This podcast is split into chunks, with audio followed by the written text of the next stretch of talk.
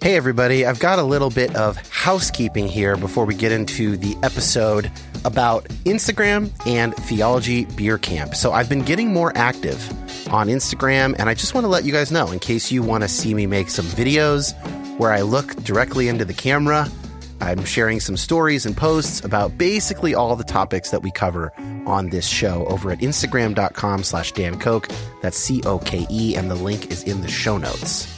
Also, Theology Beer Camp is returning in 2024, October 17th through 19th. The theme is Return of the God Pods. That is a Lord of the Rings reference, which should surprise nobody.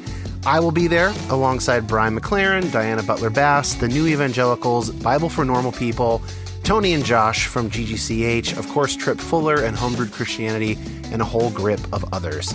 And you can use the promo code Return of YHP, all one word, for $25 off your ticket. Prices go up starting June 1st. That link will be in the notes. I hope to see a bunch of you guys there in October.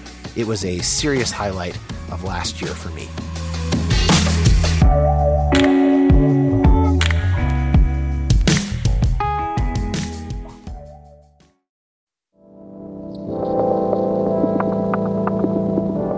My name is Dan Koch. Like many of you, I've been on a complicated faith journey for a number of years now. And while I tend to find myself on the progressive side of Christianity, my goal is not to make liberal converts. I want this show to be a resource for Christians to my right and to my left, as well as former Christians and non religious folks. Anyone who finds themselves asking difficult questions about God, science, prayer, fate, suffering, evangelism, and more. So many of us have been given bad answers to those good questions, often by people with pure intentions. I want to say that you have permission to take both Christianity and the modern world very seriously.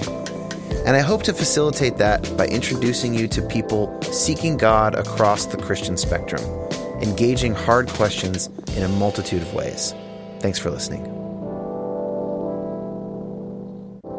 Not much to say before this uh, special presentation of I Don't Believe in That God with Natalie, but I will mention that at the end of the episode, there's about a 10 minute clip from this most recent patron exclusive episode.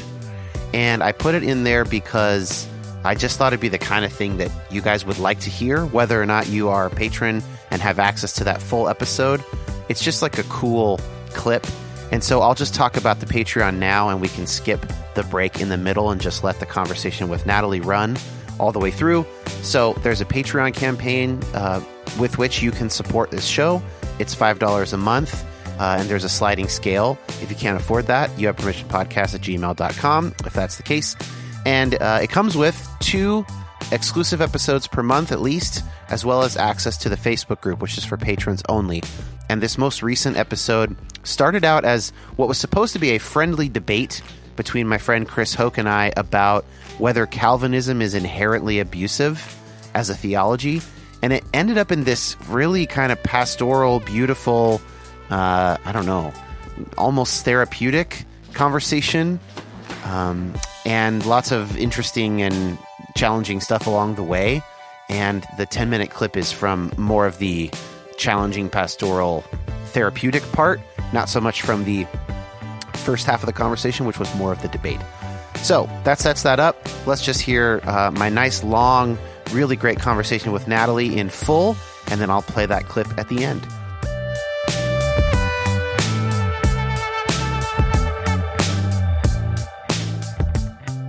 Natalie Schepman.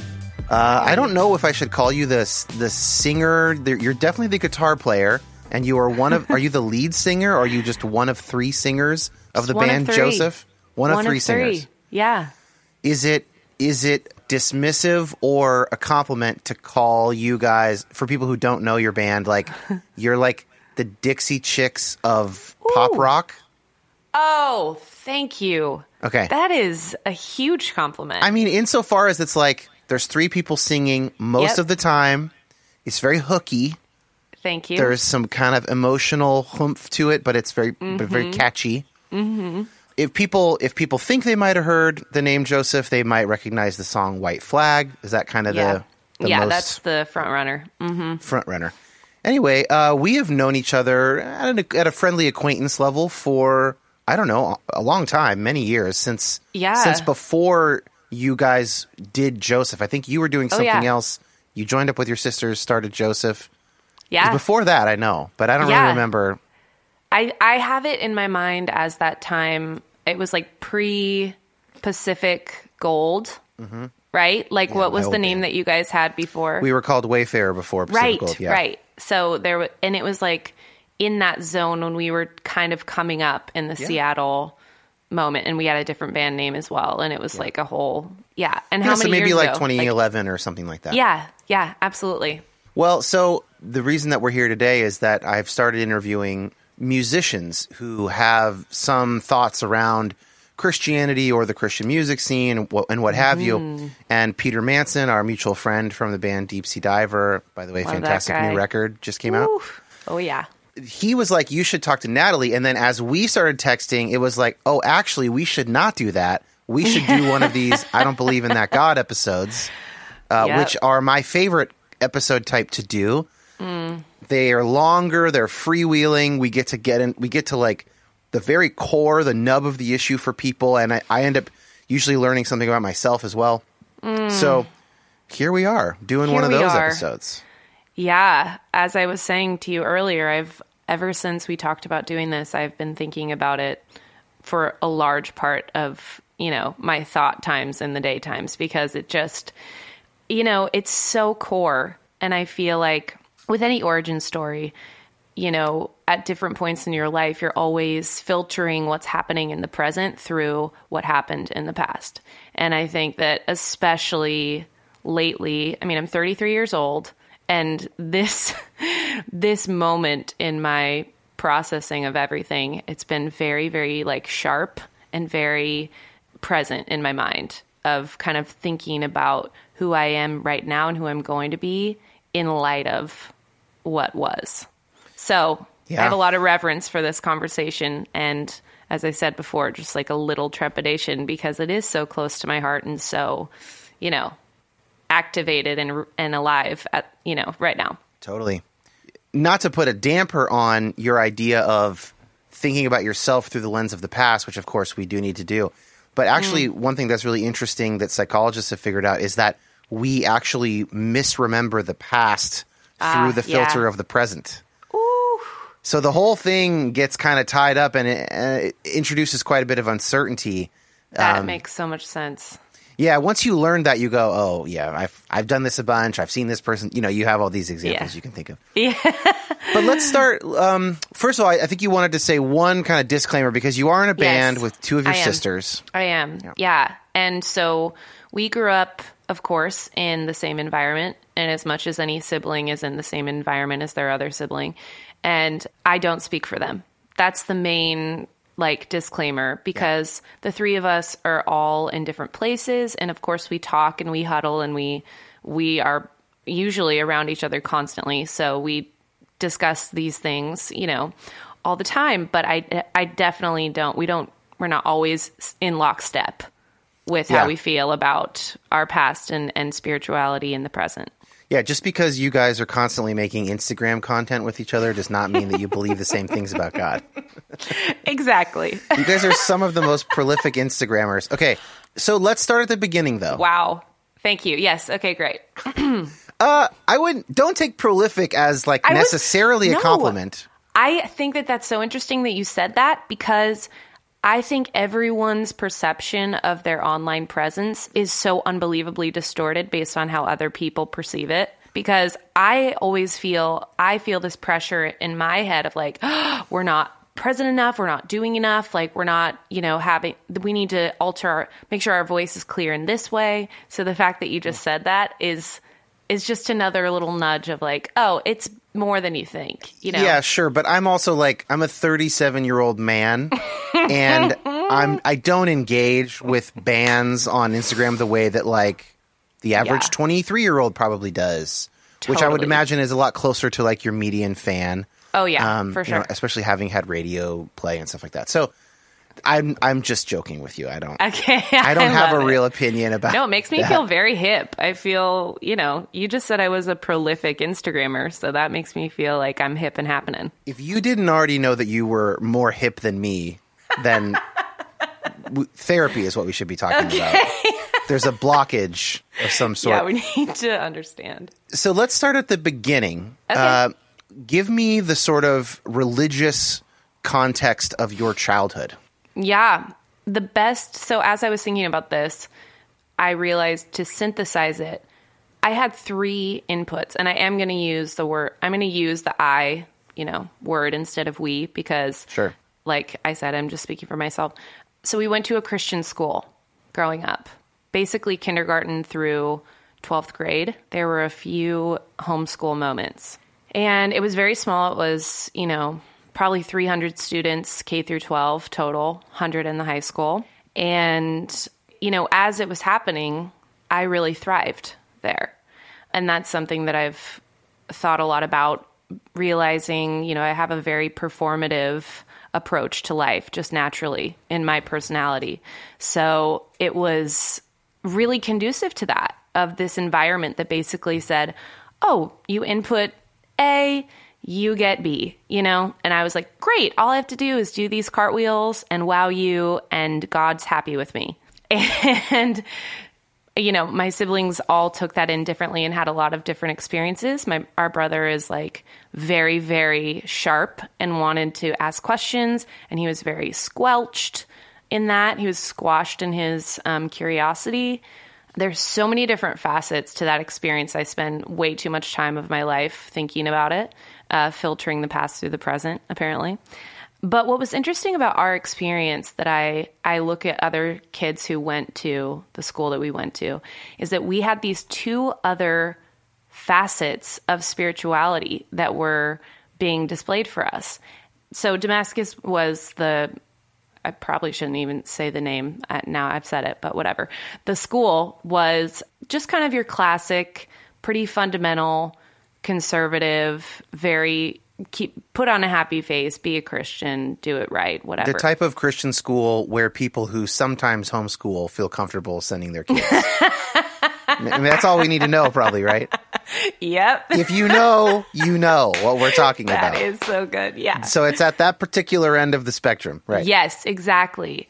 And then my parents had this group of friends who lived in Northeast Portland, and they were wild, is the only thing I could say. Like, they, and we would, this was an interesting group of friends because it was a very kind of like, without being this, it was an intentional community sort of thing where, like, they, you know, all the men would hang out once a week and all the women, you know, that kind of thing. And then ev- we would see them periodically. We homeschooled with them at one point. These were Christians as well.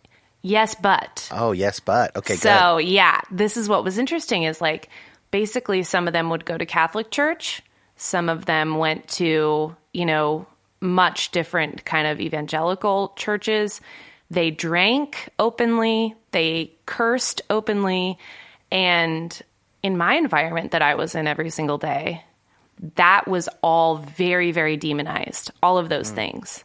And yet, I remember cognitively as a child seeing these people and and feeling, and of course I didn't have language for it, but feeling like they were more alive Yeah. and more real and more true.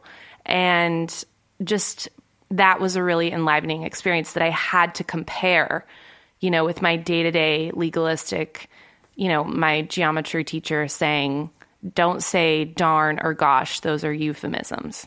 Like, Yeah. Right. you know? And then I had on the other side people saying, oh my God. And also like being really spiritual and really grounded and interesting people. Okay, so that was that other facet. and That's then one and two. What's one three? and two. Three is there was a family at our school who we became close with, and the dad, his name is Paul. He wrote a book called The Shack, and it ensued that they were called heretics and Right. Horrible, horrible things happened to the kids at the school um, because of that. But prior to the shack, Paul was this really they had six kids. They were so that house that like everyone would just go hang out at, and they had a trampoline and a pool table, and it was the best. And Paul was always this interesting thing where he would just like engage with any of us kids who wanted to talk about it. And he would be like, What about this? What about this? And like, I remember he was very like, Oh, you know, speaking in tongues, everyone can have a prayer language. And he was like, you know, at one point, you know, led me in like finding my prayer language or whatever. And I just remember that experience also, you know, really informing how I was seeing the school. And keep in mind, you know, the school is my main input. That's where I'm at, you know, the majority of my time. So Right. That's kind of the base level, but I had these extra angles to compare. And I've thought a lot about that because I still feel extremely screwed up from my experience. But to think about anybody who didn't have these extra angles, like I had friends whose parents were hook, line, and sinker, like thinking the exact same way as the school. And I had a dad who, when I came home from eighth grade, you know, youth group, and was bawling my eyes out one night because in youth group, we had closed our eyes and raised our hand and made a promise that we were going to read our Bible every single night. Hmm. And, you know, my youth group person had said, Oh, ah, God, of course I can't remember the scripture verse, but it's basically like, it's like daggers in God's eyes to like break a promise to him or something, you know? Like- Whatever verse he had to find. Sure. whatever. He found that I, one. Okay. He found it. And I was just, because I hadn't, I had gone to bed without doing it. Of course you have. Of course I had. Ah. Yeah. And I was just like a puddle and I was wrecked. And my dad comes in and says, basically, just like holds me and is like, it is okay. God is not mad at you. That, you know, like, let's question this. So I had all of these great influences questioning, you know, this space. And yet it was mammoth in its influence. And mm-hmm. I, and it, all of the feelings that I have, you know, now today, I'm 33 years old, like however many years later, and I still deal with so much of this like deeply ingrained stuff. I think about people who are in more extreme situations with less ability to question it. And I'm just astounded when I think about that. Yeah. Oh, yeah. I've spent a lot of time thinking about that because I am doing my own uh, doctoral research on spiritual and religious abuse, which Oh, we'll, wow. come, we'll come back to. Ooh. We should have. I should have warned you about that. That's amazing. Uh, but let's not. Okay, let's not get sidetracked. Um, Okay, okay. So, can I ask you about? You talked about your dad, but can you talk a little bit about your mom? Yeah, my mom, it was so fun. She was the drama teacher at the school. So I think that in all of this, you know, like I said, I really thrived in the environment while it was happening. And it was great because extremely small class sizes, like very, very connected to my teachers and very involved in all the activities. And um, having my mom there was really, really fun because she's just really, really fun. And she was this person who everyone, we all, it was just kind of a fun, and theater is theater. So it's like, you know, it's great. It's such a, it's such a togetherness thing. So, you know, we've all looked back on it now, and my parents have expressed sadness over the major negative impacts that the experience had and they've both done and i feel extremely fortunate to be seeing my parents who are in their 50s and 60s becoming new people you know and them tearing down things that don't work for them anymore and doing therapy and all of this amazing stuff i'm like oh i love having that example but they've reflected and said wow we didn't know we didn't know what the experience was like for you as a kid we were just like thinking, okay, this will be safe. You'll be protected from different things. You'll have this spiritual experience. They had they had both become evangelical Christians later on in their lives. They had hmm. met at like a singles group at a church. And so it was a newer, fresher thing for them. And so they were like, wow, we can like raise children in this beautiful new thing and it will be so all of the optimism and brightness that you can have about that. Mm-hmm. And of course, further reflection has been like, wow, there was a lot going on. Yeah, we won't be able to avoid that with our kids and, you know, whatever. It's Right. you can't hindsight's 2020. Totally. All of us are going to make, you know, those Right, kind exactly. of choices that screw us up. The question is what will Soren need therapy for? Not if he'll need it. That's the that's what we should be placing bets That's so on. good. Oh, yeah, that's a great starting point. So fair to say then in summation about your your parents and your family situation, you have these both restrictive a restrictive environment that nonetheless you thrive in at school. Yeah. Your mom is a good presence and she's there in person a bunch of the time. Yep. Then you've got these two other sources of what you would now consider more healthy spirituality and Yeah. and Christianity. And your parents are sort of in the mix of all of those because obviously the wild ecumenical drinking and cursing friends are your parents' friends. so they're not Yeah. you know, they're not shutting that down. Right. So far you've basically described uh, my faith upbringing as well. Really? Yeah.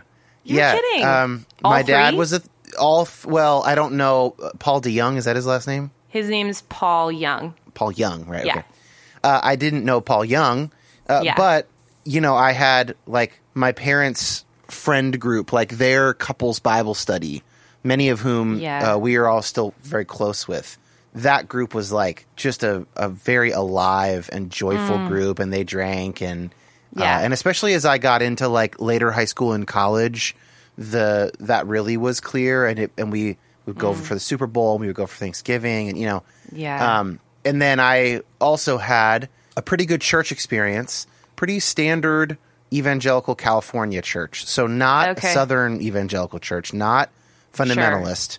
Yeah. And then in my Christian schooling, in which I thrived, I So was student, interesting. I was student class vice president. I was in a band, Yeah. and I also experienced serious spiritual trauma uh, Yeah. in because there were enough fundamentalists that were drawn to Christian education and that would have the Wow. freedom to basically indoctrinate. They wouldn't have described it that way. Right. And so there was a, a lot of hurt there too. So I just feel like it's totally That's wild. it's it's totally normal that you could have a, a pretty good thriving overall experience. Yep. That nonetheless you can point to certain things that were super Mm-hmm. harmful. Oh yeah. Baseline. Baseline input of how to see everything is baseline you're terrible and you can't really fix that. but try every day. And baseline the heart is deceitful above all things. I think I think about that those words and how foundationally you know traumatic that idea has been and how in my present that's the biggest in my opinion lie that I have tried to overcome and tried is really a reconnection with an internal sense of truth and intuition because that is something that I felt like was the worst thing that was taken was you cannot listen to what your insides tell you. And I would be curious what your experience was of this. But I do feel like that messaging to females was a lot even stronger because it just exists in a patriarchal situation and women are it's more emphasized you cannot trust what you are thinking and feeling you need to listen to your authorities.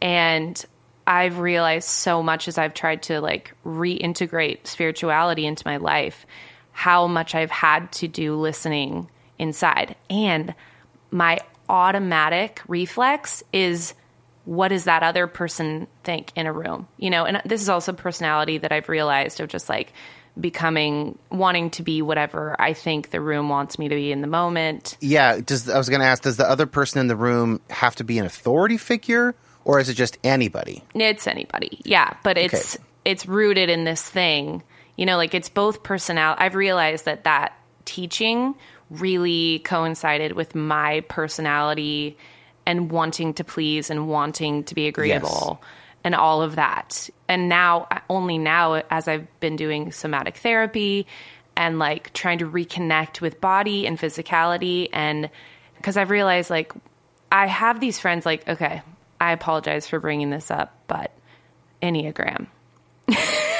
Hey, how did you know? Did you listen to some episodes and No. find out that I'm okay? Oh, you're just saying because it's just overdone. saying uh, it's overdone. We're over Yeah. it. Like I'm I'm actually I'm I'm a, f- a fair amount of an enneagram skeptic. okay. Uh, great. I thought that's what you were referring to, but no, I did not know, but I I- feel it's that. fine. It's a personality test. It is helpful insofar as Yes. personality tests that have not been verified are helpful. Yes. Yes. yes. Yes. Exactly. It's still I- helpful. yeah. It's it's just, you know, it's a framework to kind of start exploring, you know.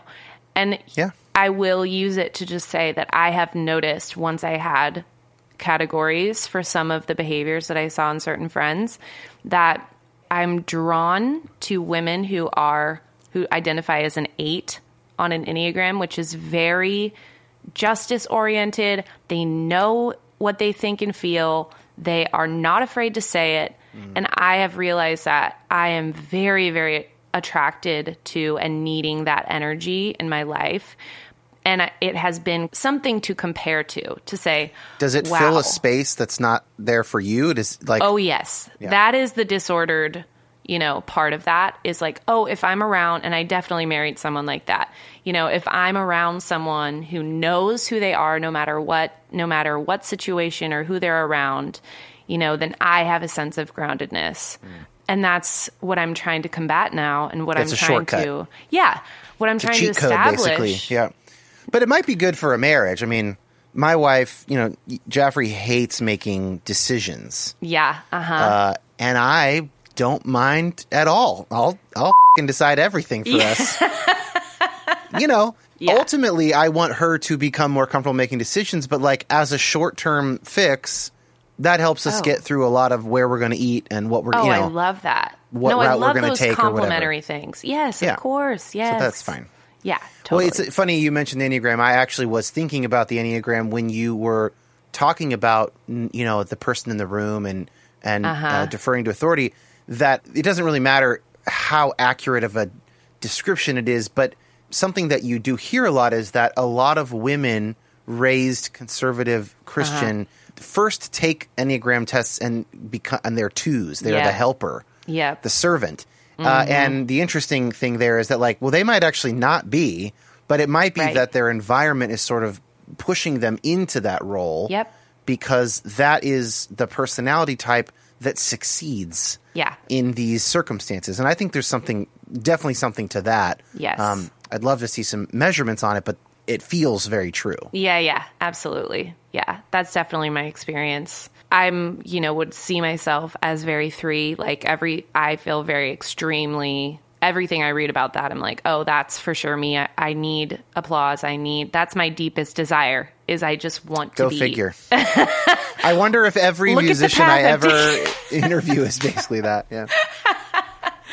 I need to like feel approval in order to feel like I matter, you know, all of these Yeah. things. Sure. And and you can see how that cauldron of an evangelical Christian experience of like very works oriented, but very, you know, dissonance because they're saying that it isn't. Right. It's okay. So that's let's drill down on that. I was kind of going there mentally when you were talking about this school environment, and you were mm-hmm. saying that like it's very formulaic insofar as the rules are very clearly laid out, Yep. and if you follow them, you will get plaudits, applause.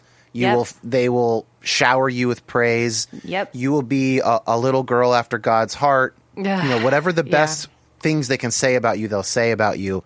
And it's funny that the irony, you're right, is that the way that evangelicalism, anyway, talks about itself, mm-hmm. it's that, oh, Catholics, they think that they can buy salvation with their good works. and we know that you can't, and that it's actually only through free acceptance of the grace of Jesus Christ Right. that you are made right with God Yeah. and they do believe that i think they believe that genuinely about the process of salvation i think Uh-huh. that that's true i don't think that there's really a, an issue Sure. there Sure. but What the day to day, week to uh-huh. week whatever the the group standards the Yep. the norms and the rules and Yep. how you get status all of that stuff is like actually very regimented, very outward. It's v- very much like you signal the correct oh, thing Oh, yeah. so that everyone knows that you're good and they're good and everyone's Yeah. anxiety can go down about Yep. who might be lost. You know what I Oh, mean? God, so that's a really yeah. interesting tension. Yeah, I talked, you know, as I've grown up and re encountered people from my childhood, I, I'm not super close with very many people from that environment. But when I have kind of taken apart everything that happened, I had this great conversation with a friend of mine who his take on it was like, we were an experiment. He was like, as children, basically all of you know a lot of the adults in our life had had these experiences that they felt very broken down by or they felt shame about. And they just thought oh if we can corral all of these children into these parameters we'll keep them safe and we can see what would happen if somebody basically had a cleaner slate you know? Like if we drill into them purity, purity, purity, purity, you know, like, and it felt like an absolution of their own whatever they were ashamed about. And that, that resonated with me in my experience of like, oh, you didn't do any of these things. All of your like quote unquote testimonies are about the like drug binges and the, and the everything, this like dramatic, amazing story about how you had this lightning bolt and all of us who were like praying to Jesus in our hearts at 4 years old were felt very like oh I don't have that cool story or Exactly. yeah it's like it's like but they wanted to try it out and see what what could happen. Well, f- first of all, I want to say I feel like there's maybe a simpler global explanation. Like that might have been true yeah. for you and your and your buddy. sure yeah But I think most most parents are like trying to do their best and keep their kids safe Yes. and impart, you know, Yes. like you don't need to posit. Occam's razor is you don't need to posit they were interested in doing an experiment. You know, like I don't know. no I don't think it's cognitive I don't Okay. think it's like crafty or anything It may have turned out to be an experiment, right? Uh, but yeah. one th- the way I'm my brain's going with this is there's a tension maybe with boomer Jesus movement turned evangelicals Interesting. between the radicalness of the faith of their youth and the hippie Christianity, Yes. uh, and the you know the shorts and sandals Jesus people stuff, yeah with once they are now in their 30s and 40s and they have kids that they Oh, want to keep yes. safe, just kind of defaulting to a more standard protective parental mode Mm. Yeah. with whatever values they have. Right. Or how about you have you own a house now and you have a salary and you want to keep that and you like the idea of the American dream and capitalism and how Yeah. that infuses and seeps into now all of this theology about, you know, how you should live your life and that's now synonymous with Christianity. That makes sense to me what you just said of like where they are at in their life then becomes the spiritual teaching that we got. Yeah, I mean that's it's hard to generalize because uh, people, you know, people's experiences on on sort of all of those continua, Totally. are, you know, they're, They're, going to change. Yes, of course. Mileage will vary, but yeah, they're okay. So, did you feel did you feel experimented on in some way, and and if so, uh, how? Okay, great. Love it. I think the biggest thing that I have had to combat and battle has been how I was taught to think about body and physicality, you know, more specifically sexuality and the complete exclusion of that to personhood and then having to reintegrate and then also my experience of and again this is specific to my experience being in a female body so first of all the biggest messaging that we got was like be sexually pure be pure okay Basically, be asexual if you're be a girl, asexual right absolutely like and then flip it on once you marry your Christian husband and become a jaguar, Ah yes a jaguar s. Jaguar. Yeah, right. yeah. That's amazing. Yes. And also, like, one of the things that was really, really messy in my experience with my Christian school was the dress code. And it was militant. It was your, if you're going to wear a skirt, it better be at this point in your kneecap. And if you're going to wear a shirt and you, ra- you raise your hand, you cannot see any skin. Like it was so detailed, and this is all. There was the debate about getting uniforms, and I think we would have really benefited from having uniforms instead because now you have all of these people with different incomes having to buy a whole special wardrobe. And I, my mom told me later that there was this great moment in one of the teachers' meetings where one of the one of the teachers was saying, "Well, I just take my girls to the Mrs. section of J.C. Penney's," and which is adults or yes. young young women or something. Yeah, young adults. No, yeah. yeah, it's basically like you know very grandma sort of you know stuff. Oh my gosh! and one of them, another mom was like, "I'm sorry, like I want my kid to be a kid, like." Yeah. But it was very, and then then the different extrapolations of this are such you get kids who don't have enough money to have the right thing, so they get shamed, basically, to put it plainly, on the regular for having a little bit of midriff show and they bend over to grab their pencil. And then you have kids who, women, girls who are developing earlier, so they have boobs. Those girls are getting targeted by this of dress course. code because they're they're becoming women and they're being given this message that actually your body is a threat. Your body and what you are bringing to mind for the people around you is a threat. And so now it's up to you to shield us from that. And there's just like a a slow drip of this divorcing yourself from your physical frame and distancing yourself from it and and hating it and I think that there is so much to that that I find myself having to peel back all Totally. the time. I'm I'm sitting here wondering if it is inevitable that these kind of sort of purity, overly policing Mm-hmm. uh, young girls, if it's just inevitable in conservative religion. I mean, I'm thinking about Islam. Yeah. I'm Oh, thinking yeah. about evangelicalism. I'm thinking about Yeah. super conservative Catholics and Mennonites and Yeah. Amish and you know, I I don't know. I mean, it, it might just be like baked in to Oh, conservative religion.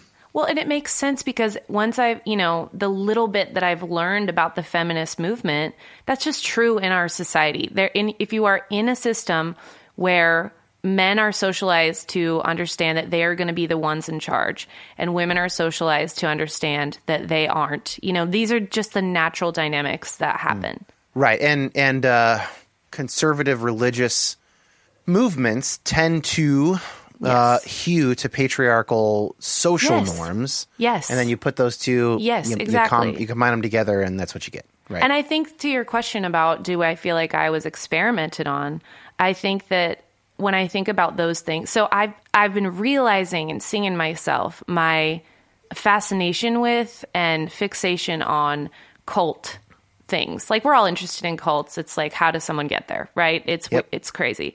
But more recently, I've been really following this NXIVM story, and there have been multiple documentaries and podcasts. And I found myself just like, I can't look away. The deeper that I get into this thing, the more I realize, like, I feel like I experienced cult light. Like, oh yeah, yeah. it's very and and and the thing the reason why I bring that that up in this moment is because there's so much control that is necessary from whoever is leading the thing that they need to like program the brain of the people they are working with to not trust themselves to trust this person who's in control more to turn them against themselves. I'm just seeing all of these different things in this, Right. particularly this NXIVM thing, where I was like, oh my gosh, I experienced all of that. Yeah, we blazed through the vow. The uh, HBO miniseries Yes. about NXIVM is fantastic. Oh, Um, so good. So here's how I'm kind of thinking about that these days as I do this spiritual Cool. abuse research. So I think that basically, if you are a controlling narcissistic leader, you have like some number of tools at your disposal. Yeah. And probably the more intelligent you are as a narcissistic leader, the better mm. you are at utilizing these tools. There's Yeah. probably something about like your raw power and ability, right? Mm-hmm. And mm-hmm. charisma is one of those, and all the kind of yeah, sort of mind thought control methods, the the sort of disconnecting from the outside world, that's a method. Having people second guess their own intuition and feelings, that's Yep. a that's a tool. So you have all these tools. And there is overlap between sort of the worse and and more narcissistically led a religious group is. Yeah, And wow. uh, the closer it is to a cult in that sense. So Wow. Yes. if you just look at it as a toolbox or something, Yeah. people who have an unhealthy pastor, that guy has probably used some portion of those tools. Yeah. And a really healthy religious community would use none of those tools. Right. And Keith Raniere and NXIVM would use all of them. And Yep. he's I think I think that he's at least quite smart, smart enough to sort of like navigate that thing for 15, Mm-hmm. Oh, 20 yeah. years before it blew up on him. Talk about So- calculating. Yeah, right. What separates Keith Raniere and a pastor who also has narcissistic personality disorder but is less successful is probably their IQ, Interesting. right? But then what separates a narcissistic personality disorder pastor who's going to be the worst of the worst from just like a kind of a bad independent Baptist preacher is like less narcissism, right? Yeah. So it, there's there's a few different continua that you could kind of plot this stuff on. I like that. Yeah. You know? Yeah, That's how I'm thinking about it. That makes a lot of sense why that would happen. So then some of it would resonate with you and some of it wouldn't. Sure. Uh, you know, basically the, the more conservative, the more insular, the Yep. more cut off, Yep. uh, the more groupish, the Yeah. you know, stuff like that, then then these cult documentaries are going to ring more true Yep. for your church experience. But what's interesting about your story is you also had these other sort of healthy and beautiful expressions that you were aware of at the time. Yeah. And I do I do feel like I attribute so much of, you know, feeling adjusted or feeling open to the world and I don't know, curiosity is due to that. So much. Yeah, So, so imagine if all you had been raised with was Oh. that school system with parents who were all bought in. Well, I know many people who had that experience. And it's really interesting. I would be curious to see some study about this. Everyone's different, but it does seem to correlate to me. The more you were in, the more you turn tail, you know, like you rebel against. Like Yeah. it, I have seen such, you know, yep, if A then B of that experience of the the more intense your structure was in that environment, the more you you run away from it. Okay, so I, I totally agree, and I have a little theory about that. You want to hear Oh, it? please, yes. So, my theory is that when we are raised fundamentalists, what we are taught and socialized to believe the real battle is, is between God's truth and satanic untruth. Wow. Okay? So Yep. the real the real battle is between the good guys and the bad guys. Yep. Yes. And so all of our psychological and neurological reward systems Mm. are built on realizing that we are the good guys and that they are the bad guys. Ugh, yeah. Now, if you leave if if for some, you know, good reason you leave that community, Yep. your default will be to you still have the same brain. Yep. Your reward systems are still set up to make you feel good when you realize that you are the Mm-hmm. good guy and they're the bad guy. You just switched teams. Yeah. Yes, yes, yes, yes, yes. This is my and if you don't do a bunch of work, Yep. that will just be the default. Yep. But what I have come to believe the real battle is against is not we are on God's side, they're on Satan's side, but hmm. rather there are some people who exhibit Christ like character. They hmm. exhibit wisdom. Hmm. They exhibit discernment.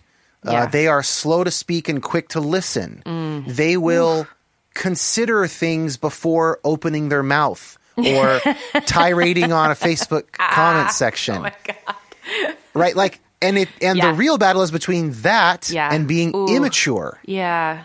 Yeah. and yeah, not having the fruit of the spirit. So, so actually, the thing that the person raised fundamentalist needs is not to switch teams, Right. But is actually to like learn something they were systematically denied and Yep. taught to ignore, mm-hmm. which is like a lifelong, uncertain process of Yes. discernment and Yes. maturity.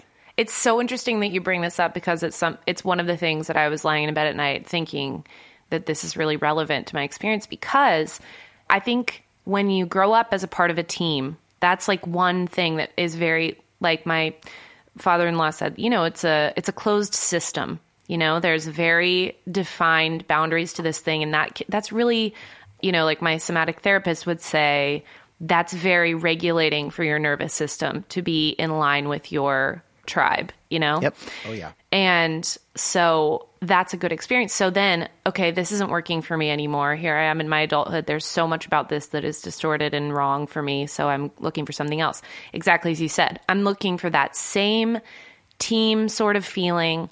And I will say that in myself, I have seen this happen, and I definitely see it with a lot of my female friends who have, you know, come, come away from this experience. And that is that they look for the exact same thing in righteous, liberal feminism. Like, Right.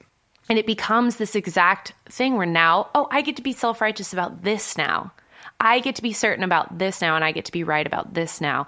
And I, oh gosh, that is my precious. You know, like that is that is the that is the thing that I'm constantly noticing in myself is now not only, and this is really having to do with this. I feel I don't know if it was um, Richard Rohr or Rob Bell or whoever said this, but the idea of transcend and include, like That's you, yeah, it's Rohr, but he, he's quoting. I don't, yeah, it's it's someone Rohr. else. Yeah. Okay, so He might be quoting someone else. I don't know. okay, It's a great idea, though. Rather than just Yes. kicking it to the curb and flying the opposite direction, like, Right. okay, what was good about that? What can I bring to my next exactly because I think that I notice in myself when I'm really paying attention. Oh, I feel I still feel this wound. I still feel this, you know, pain about that. So whenever I see anything that looks at all like that, my physical reaction is tightness in my muscles and like kind of like repulsion and sort of, but it's not that person or that thing. It is that I'm responding to what hurts in myself about that. And it's still so activated. I don't feel like I'm to the point where I can go, okay, that's okay like someone who is in a religious environment like that to this day it's so hard for me to witness that like they might be having a really great lovely healthy experience that isn't all of the things that i experienced but i i still notice just this like tightening when i e, when i see it and i've i'm just spending time with that and being like how do i you know work out those feelings so that i'm not then projecting onto everybody else's choices you know That's great. Yeah. because I don't want to then just become the crusader for all of these other things that are important to me now, but still be that like very rigid, righteous energy about it. I think it's been particularly hard too in the Trump era to make the move that you just described making. Because during Trump it has felt like well there's pretty clearly a bad team right? I mean if it was ever if you have any kind of liberal inclination like Trump and his cronies are like the the biggest target ever Yeah. like the They the- make it the easy. cleanest right, right. And so now that Trump has been uh, mercifully defeated, that will be interesting. And will will Yeah. some people need to keep sharing Trump stories on their Instagram and Twitter and stuff so that they can keep feeling good about themselves? Will Mm-hmm. how many people will go, okay, now we've got a little bit of breathing room. Let's do this personal work and Yeah. you know, not default to that tribalism. It will be Yeah. it will be interesting to see. That's the work. That's the work that we have ahead of us. I had this experience where I was like, it's so hard to even articulate. I get stopped up when I even try, but just the those feelings, those activated feelings when I encounter anyone who thinks that he is a good person, right? So many people do. So many. I think everybody thinks. Oh, they think he's a good. Th- That's what I'm saying. No, Everyone yeah. thinks they are themselves, but No, oh, yes, think yes, that yes. he that Trump is a good yes, person. there Right. are so many people who think that. And I find myself just like so locked up about like how, how, how, how, you know, and it's like of course, there's all of this, all of these reasons why, and all of this like rhetoric and you know single issue voting and blah blah blah. But media, like, media bubbles. Yep. yes, Echo all chambers. oh echo chamber, yeah, Facebook, you know, all of that. Um, but right now, and I had this conversation with my best friend. Her parents, particularly her dad, are very, very, very in that camp, and she had this moment of being like, okay. Yes, I feel all these feelings when and he thinks he thinks that I'm brainwashed. And so he's trying to protect me. And so she's like, okay, I'm going to be the person to then go, okay, I'm going to put the guard down. And that's the work that I feel like we really do have to do if we're going to move forward from Trumpism. Yeah, it's it's very complex. I'm not looking forward to that work. Yeah. If I'm honest with myself, um, nope. You know, it's really funny. One thing I was thinking of earlier when you were saying how you see someone still in that environment that you grew up in at school, mm-hmm. and I was like, oh, I want to use, I want to take the analogy that I always heard when I was raised evangelical, which is like, we see that there's a cliff and all these people are driving at the cliff and we're just trying to like wave the flag and like we're trying to help oh, them and stop them from falling off the cliff. And now I'm like, I'm exactly feeling that way about some of those evangelicals. Like, so the the cliff analogy i- is is not unique Right. to a particular religious system. The cliff Yeah. analogy is just when people feel strongly about helping someone. Yeah, oh, you wow. know, or having them avoid harm. Wow. That's just what it means. That's just it's a good analogy for that, yeah. but it's wow. an it's an internal state. Yeah. The analogy itself does not is not an argument for the truth claims of the group, Yes, right? it's it's so true. And Chris and I talk, my husband and I talk about this a lot. How like when you have something that you that is unresolved within you, it is so much easier. And not only is it easier, but it's a reflex to seek that out outside of your own body and heart and try to fix it in that person. You know, and it's so interesting how, and I think about this with different friends who you know, I have a couple of friends who have been in an abusive relationship. And you are doing that waving thing where you're like, don't you see? Like, you, this is so destructive to you. And I want to save you. And then it, they go on and on and on and they don't see and they just continue to be, you know, subjected to whatever.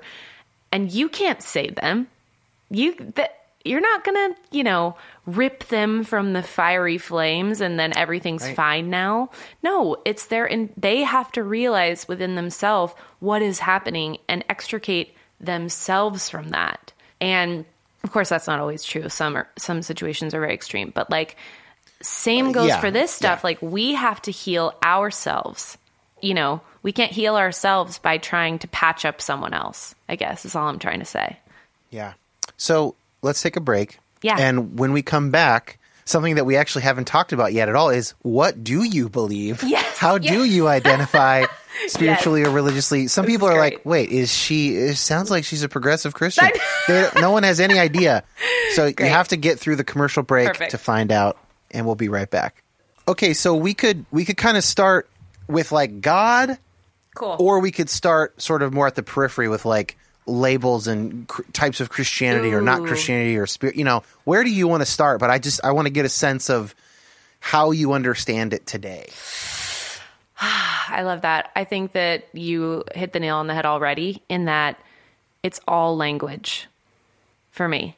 Like I I feel as though you know, a lot of the language is just talking about the same thing. And it's the way that it gets expressed. And for me, there's certain English words that really don't work.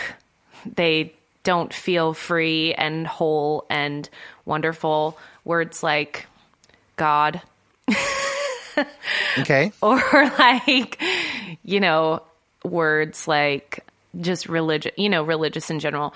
And I think I find myself trying to, I think as a songwriter, maybe you relate, like using the English language to put words to the invisible thing that's happening in your rib cage is like very exciting and alive. And I love doing that. And I also feel like as I, you know, my very beginnings of exiting a Christian experience was recognizing that certain words become so very stale and so very used over and over again, whatever the new thing.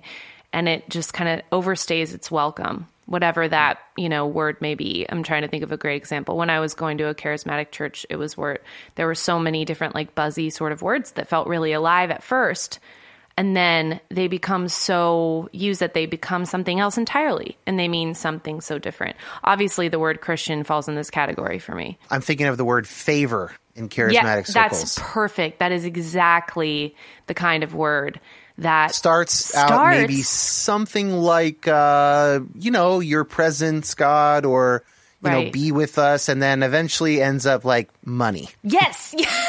Success over our put. foes. yes. Oh my god. know, yes. right? Exactly. Grant our business favor. You mean like against the other similar businesses in your area? You know? Uh, yeah, so. Yes. Okay, well, let me- precisely. I think first of all we've figured out we we've maybe gotten a window into why you're such a better songwriter than I am. But Oh my God. um, moving on from that, so let me let me throw this out here. Here's Great. how I define not define God, Okay. but define being a theist versus not a theist. Oh, okay, great. I love it. Here's how I think of it these days. Mm-hmm. To be a theist, to be a Christian in that sense, is to claim that I believe the universe has meaning and purpose and some directionality to it toward goodness. Mm-hmm. As opposed to the common, you know, non religious view these days that it is meaningless, it is true chance. That doesn't mean that we can't make meaning out of it. That doesn't mean that our lives are meaningless to ourselves. It doesn't mean that we can't mutually agree to protect human rights, to whatever. Like you can be a secular humanist and you can mm. derive personal great meaning from that. Mm. So I'm not knocking that. I'm not saying that a a non-theist, you know, without God everything is meaningless. I'm not saying that. Mm. But I am making the the robust claim that to be a theist is to say, no, no, no, when it all shakes out, whether or not I am consciously aware of it at the time, so whether or not my consciousness continues in a way that I would recognize, Sure. that there is in fact a good end to this. There is that like that stuff matters, capital M. That our mm. moral decisions, mm. our, our ethical decisions, our love and care for each other, for the environment, whatever, it actually matters, mm. not just as the sum of individual preferences, but in some more mm-hmm. real sense. So mm-hmm. that would be how I describe I believe in God. Great. Is something like that.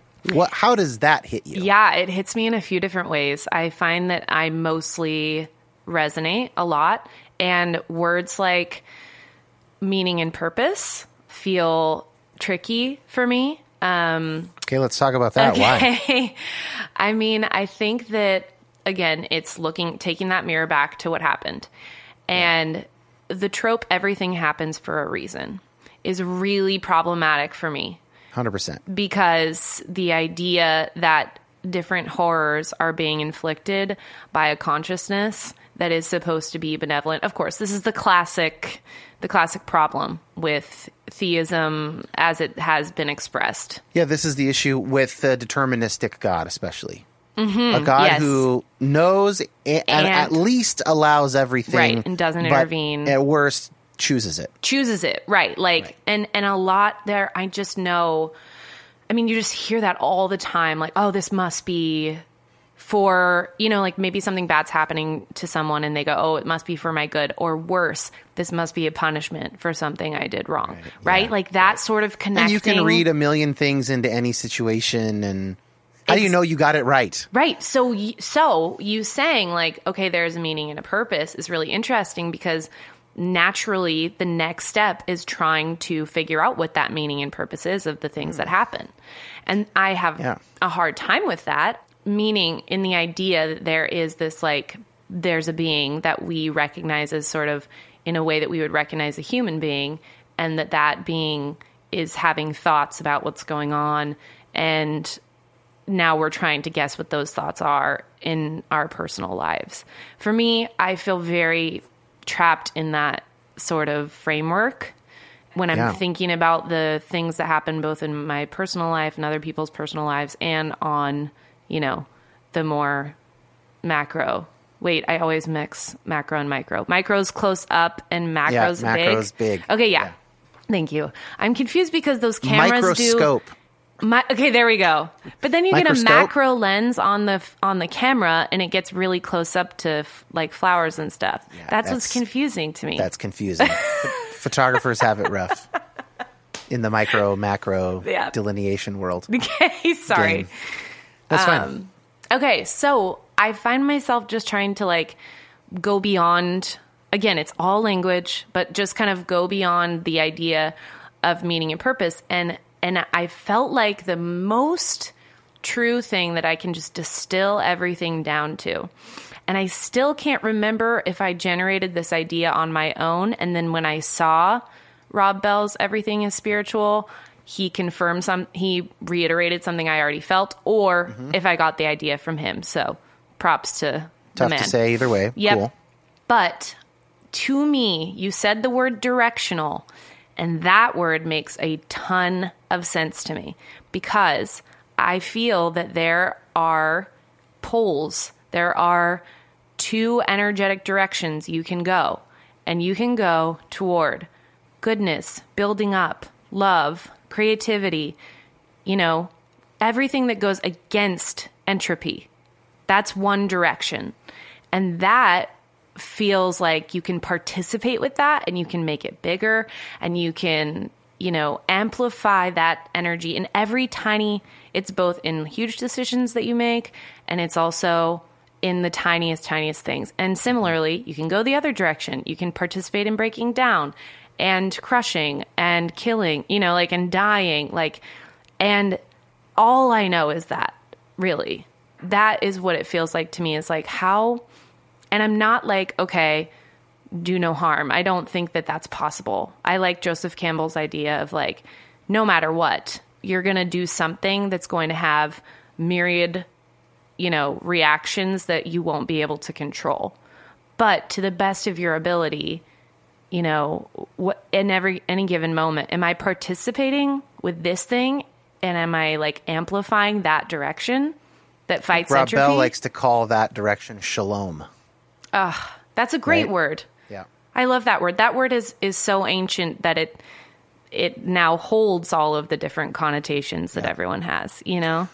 So a quick clarification and then a question for you. Great. I want to clarify just just so that I'm understood by you that when I say purpose and meaning, Okay. I don't mean it in the everything happens for a reason sense. Okay, cool. I am not, to use the theological lingo, a classic theist. I am an open and relational theist.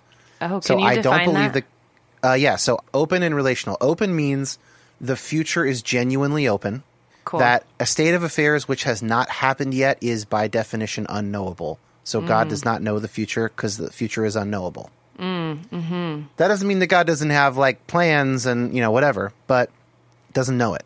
And then relational means that God is genuinely impacted by creation. So this is as opposed to Mm. Cool. immutable and immovable Sure. in classic theism. So when I say that uh, when I say that there is a uh, purpose and meaning, uh, directionality is just as good of a word for that. Love it. I mean that God's purpose is toward that pole, the the creativity and love and Mm-hmm. mutuality and collaboration and all that stuff. Okay. So that's the clarification. Cool. Just to, because I'm 100% with you. Jeffrey and I listened to the audio version of Kate Bowler's book, Everything Happens for a Reason and Other Lies That I've Loved, Ooh, about what a her title. own, is fantastic. Uh, Okay, wow. Very easy to read, funny, heartwarming, heart wringing as well. She Mm. was a scholar studying prosperity gospel. Her first book is a just about the prosperity gospel. Wow. And then gets cancer and then Ah. finds herself drawn to these prosperity gospel ways of thinking about it, but of course finds them uh, lacking. Wow. Wow. So incredible. Wow. So I also hate that phrase, uh, and I don't think that God chooses the calamities that happen to us. And so that's just a clarification. Cool. My question for you is like pick a religious figure, whoever you want it to be. Could be Jesus, could be Socrates, could be the Buddha, could be Ramakrishna, could be Lao Tzu. I don't care. Do you think that those people that end up spawning religious movements, mm. do you think that they have some inclination of this directionality? Or where do you think that that comes from? Do, do you think we should listen to them?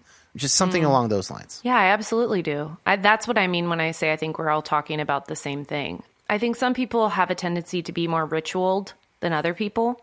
I definitely fall into the less ritualed category. I feel kind of like chaotic in my head and I don't, you know, very easily maintain routine. And I think that what you're asking is really just like, what do you do with that directional thing in practice on the day to day? And I think that there's something really nourishing about a spiritual practice. And it's going to be, you know, specific to your culture, specific to whatever you're reacting to and when you what you grew up in. And again, the same thing with language. It's like, oh, this feels new and fresh and I'm seeing this and again, I have a hard time with the word God because of that inherent personhood that it's awarding the idea. Mm-hmm. It to me lately is more just kind of like a thrumming. It's like a a- and the word energy is annoying too. Like because the word energy can sometimes connote just a new agey sort of, you know, crystals in the yoga studio sort of thing. And while I find that to be really lovely for myself, I don't I'm not necessarily trying to align with any one expression in practice. I'm just kind of what I want to do and what I feel like I'm doing is this sort of noticing. It's a noticing. And of course you should be interested in and seeking and listening to different teachers and how they the frameworks with which they speak about this thing. And I think it's really interesting and exciting to search for and listen to the different ways people talk about this thing. And I don't really have a practice necessarily. I there are certain things that feel extremely spiritual in my in my, you know, seeking of and curiosity about this thing, and I think that it's going to be different for everybody. Yeah. Okay. A lot of interesting stuff there. A lot of directions to go. One thing I thought of was this quote. It, it starts with this guy like R. Buck, Buckminster Fuller. I think maybe he was a poet or something. Cool. Uh, but the idea is God is a verb, not a noun. yeah. Is the is the phrase? I love that. So I, I like this phrase that Philip Clayton, the theologian, uses, which is that he says God is at least personal. Hmm. At least has a mind. But that's hmm. not but like that's not the end of it. Yeah. So I and I do think that this is a disagreement among okay. p- religious people or spiritual people of various stripes hmm. is sort of like is there anything minded about God? Mm-hmm. And I think that the way that I described it as God having a directionality toward one of those two poles as you put it, Yeah. I think that that does imply a will mm. that um, that God has a preference mm-hmm. and is luring us toward that preference all the time at every moment. As you mm-hmm. said, big decisions, small decisions, mm-hmm. and we can either respond to that lure or we can ignore it Yeah. to the extent that we have freedom of will in that particular case. So I don't know. That's just that's kind of Yeah. where my mind went. It's really interesting because I feel like, like, even saying the word mind, like, okay, this is how it feels to me.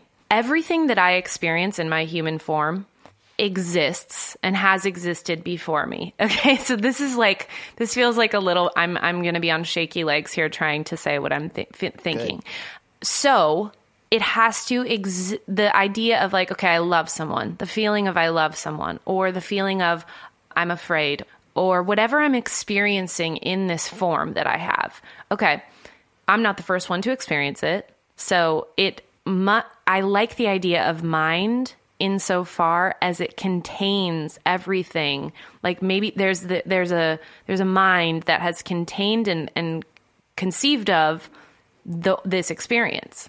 So, to me, if it's if we're you know personifying a god or the thrumming or whatever it is, then that my experience is included in that. But I wonder if using the English word mind isn't limiting, and if maybe this thing is Guinness and God is beer. Sure. Uh, although you're thing, get beer, Guinness, like Right. all these words will have their own limitation, right? It's Of like cour- exactly, and even in just trying to put it into a la- into language, that's the thing that I'm curious about. Like, it is nice to hold on to this concrete language, you know, and say, okay, this is how I'm mm-hmm. kind of thinking about this, and that's what's beautiful about poetry and prose and songs and plays is because it's giving us one other little glint of an angle of this thing hmm. you know but. Right. i i don't i i really just like to think about it as there's always probably more than i can know there has to be. I mean, I think if you the minute you stop thinking that there's more than you can understand, you're idiot. Oof, yeah uh, and probably narcissistic or something, Yeah, or totally. Uh-huh. tremendously anxious, and that's your only way that you are aware of to get out of it. I don't know. Okay, so let me ask you this. got a little in the weeds there no, that's okay because you know we can we could sit with these abstract concepts sort of indefinitely, Mm. but for me. I end up getting bored. Not, I'm not getting bored right now, but I just mean, I end up please. sort of asking, "So what?" yeah Um, yes like, yes yes yes Where will it affect my life? yeah yeah And so, one of the things that I have sort of, at least for the time being, and at least for the last 15 years or so, have realized is that, you know, I'm going to pursue this within the Christian tradition. wow you've transcended and included Yeah, yes. And, or I'm in the process of it still, of doing that. And, you know, it keeps making changes, and I keep kind of finding myself further to the left. Sometimes it feels like I'm at the lefternmost edge uh, of that tradition. But then in other Left ways, like actually having Soren, I think has been a sort of a centerizing force Wow. in terms of like recognizing the limits of his language. And so being comfortable singing Jesus loves me with him and uh, Ooh, these kind of wow. really basic things that that we'll unpack more later Yeah. as he is able, you know. Wow. Also I changed the lyrics of they are weak but he is strong. I say they feel weak but he is strong. Yeah. I don't like that. Uh, and of course we're you're doing this songwriting language thing in real yeah, time that's true. But uh, you know, so I guess this is too much of a wind up for the question, which is: Hmm. Do you think that something is lost Hmm. or gained by either, like claiming one of the traditions? Hmm. As like, look, this is where I'm. This is what I'm in as I pursue the thrumming, which is that sounds like a Rob Bell word, or is that your word? i don't know I love that. Thrumming is a great word. the the deep vibration of the cosmos Yep. Towards love, or I mean, that's i'm how I'm sure it's the rob bell i'm sure that i i i pilfered that from him Yeah. Thrumming's great. Um, so I'm either going to do this in this tradition, or I'm going to be open to whatever makes sense or seems to have a, a gleam of truth to it in any tradition as I pursue the thrumming. Yeah. And as I pursue going to the good pole and not the bad pole. Yeah. What do you think is at play Mm-hmm. in the decision of, of which of those to do? Well, I think that you talking about Soren really, I think that does change it. I, I'm Chris and I want to become parents, and that's something that we've thought a lot about, and and very unaltruistically, just an experience that we want to have. And I think um, it's a great reason, actually. it's my main reason I tell people is like, do it to experience the fullness of human life. Yeah, hundred percent. Not there's no there's no like you know bigger thing. But um, in my just me, I'm an individual, and I'm not yet having any dependents or anybody looking to me.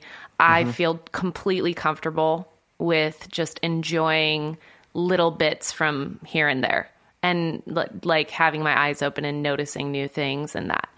Yeah. I have thought a lot about, and Chris and I do talk about like if and when that can happen and we do become someone's parent, how we help them explore that. And I and I do wonder if we wouldn't I'm not at the place where I could use any of the evangelical Christian language and not feel you know wrong about that yet. I don't know. Maybe someday. I I had my best friend one she uh was hanging out with this friend who who became a pastor of this church and she went to this church and she was like, "Wow, it was so great. I walked away from that experience and it was this really wonderful, you know, service where the woman was the pastor and you know, this whole thing." And she was like, and I was just like, "Wow, I want to do a regular thing with my family where we go somewhere and we take in ideas and we do something together." Oh, wait. Oh wait, I ha- I know how to do that. It's I know how to church. do that. Exactly. Right. Like, and I, I, I cannot imagine taking my children to church. I can't right now. It just makes my skin crawl to imagine that. But I also anticipate wanting to find some concrete thing to offer a brand new being, you know, for them to feel safe within. if you accept the fundamental claims of feminist theory that a lot of meaning and morality is socially constructed, Go on. then it does seem like once you have children, the environment that you raise them in mm. will be largely determinative of their values. Yeah.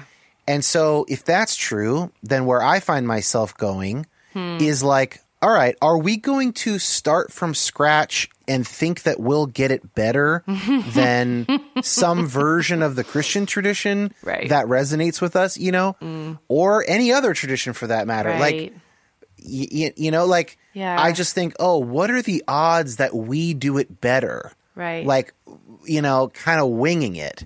Uh, Sure. low. I mean, you know, like maybe Yeah. we Well, could like- do better. And it's hard. What does better mean? You know, it's not a that's not a Yeah, yeah. straightforward argument, but I like what you said. You're like, okay, we're going to start here. We're going to start simple. We're going to start with these words, and then we'll continue to engage with that. That seems like what's important to me is okay, everybody has to have a starting point, and then you have a conversation with that thing.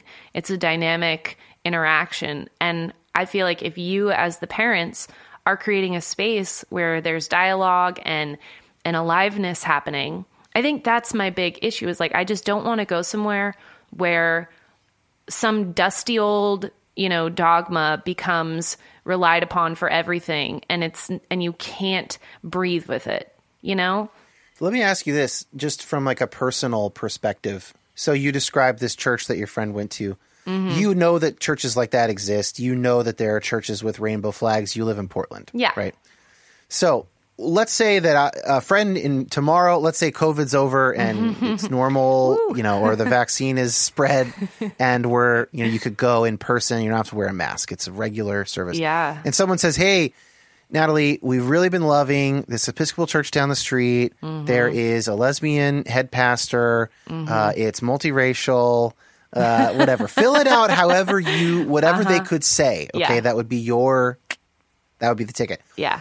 And then you imagine walking, like driving to church, walking in, beating. sitting in the pew. Okay, so this is where I'm trying to get at. Yeah. So describe to me. There's no theological problem. There's no Right. sort of moral problem, but what is what are the barriers in your body as I describe that to you? Um yeah, I think that it's so hard to put f- to words. It's so physical, it is so reactive.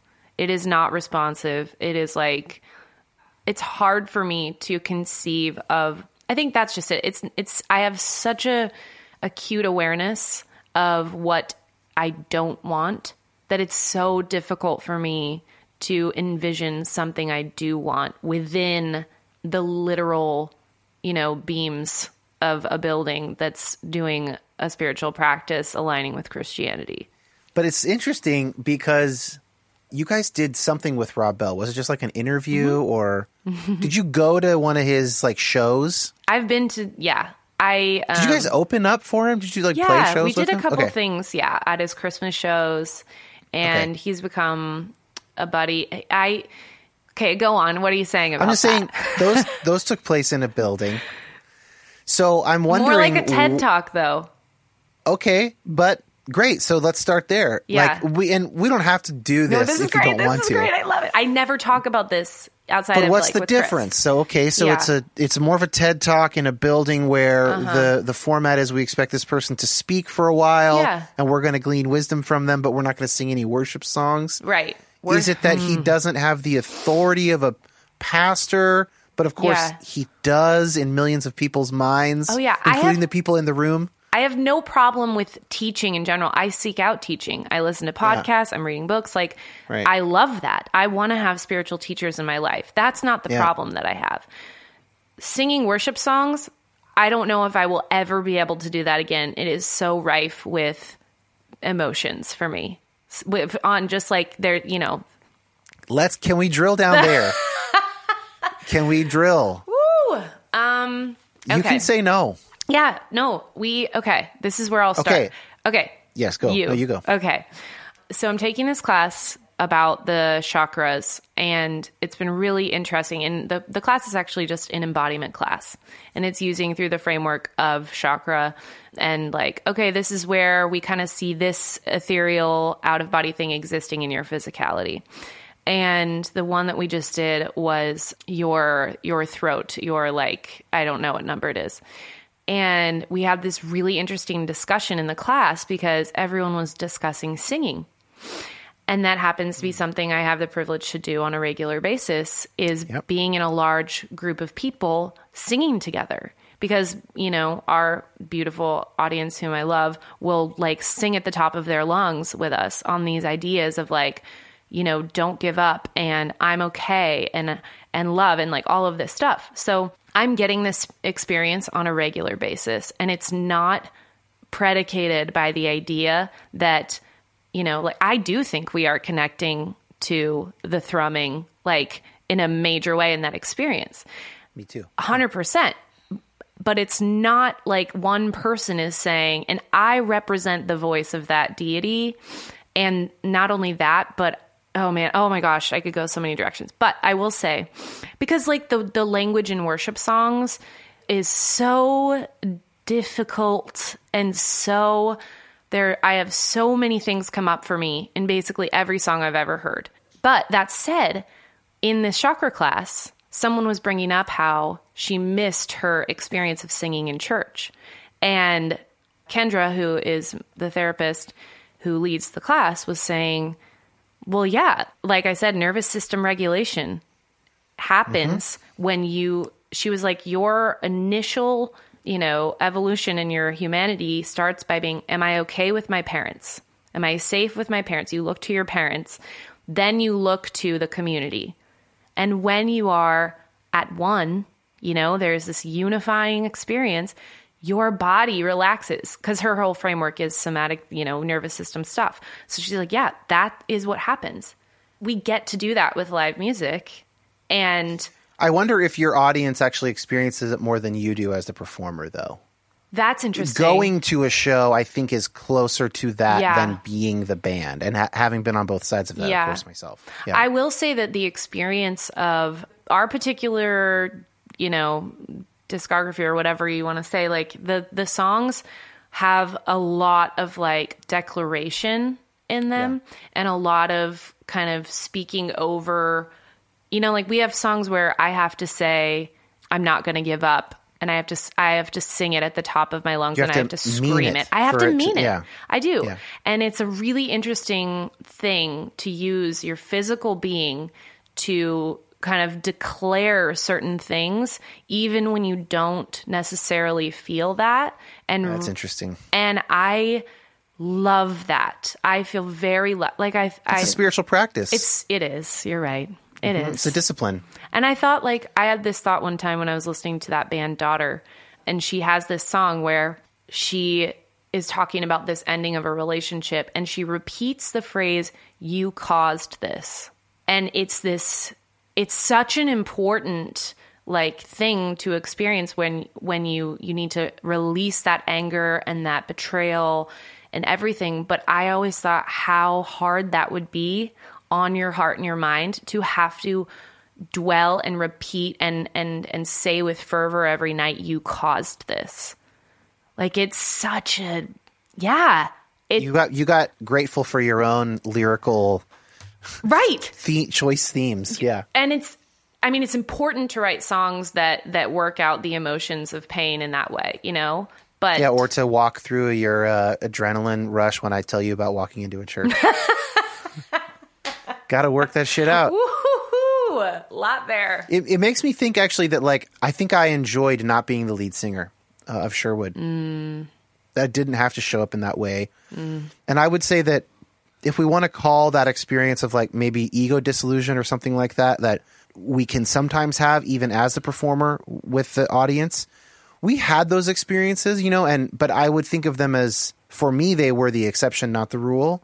Yeah. And I was there was a lot of ego involved in what made it fun to play those shows. totally You know, there's of course the, there are the times when all that drips away and you are one big unit with the crowd. Mm-hmm. But that's not most of it. And then not being the singer too also gave me an additional layer of remove yep from that. yep Um, so it's interesting to hear your your kind of your differential experience there. Yeah, and I think the difference between, you know, the understanding and the contract that everyone knows going into a live show is like all I'm saying as the person leading this moment is this is my experience.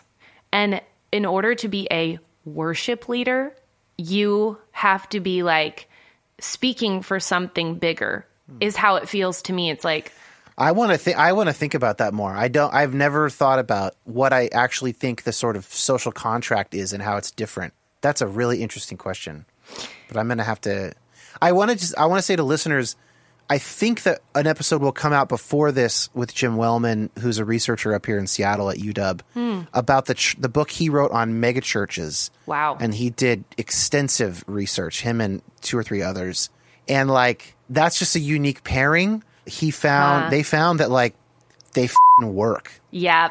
They work for people and they have like tangible, Yeah. measurable benefits. Yeah, Similar wow. to what your your therapist is saying around the the, the somatic stuff of the you know your nervous system and Yep. and what it does for your body when you can when you can be subsumed into the hive uh-huh. uh, exactly. As uh, Jonathan Haidt quoting Emile Durkheim talks about, like the we're ninety percent ape and ten percent bee, and ten percent of the time we become part of a beehive. Wow. and that's actually a really important regulatory Absolutely. process for our bodies. Yep. And how will you replace that? If you leave church, well, people will go to protests or marches, Mm. Yep. or they will they'll go to concerts, or they'll do Yeah. something. They'll go to CrossFit. They will go to Wow. you know, it's like a good life has some That. of that. Whether it's ten percent, Absolutely. whatever the percent is, right? Absolutely. Has some of it for for most people. It's interesting. Yeah.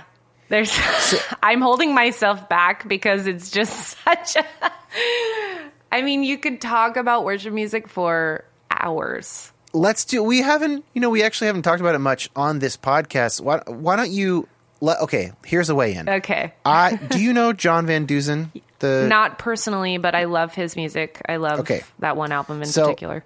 uh the first of the three last ones, the the It has Universal the green Sigh. like kind of arrow on the it has the song about I don't want to live here, love here or die here. And it has like Oh, go yeah. out, turn off the song, go Oh, outside. the Lonely Forest record. Yes, yes, yes, yes, yes. Okay. yes. So he is now a solo artist. Yes. And he actually is the first interview of the little series that you were supposed to be a part of, of interviewing musicians about Christian stuff. I have become enamored with his last three records. Okay, I have not spent any time with them.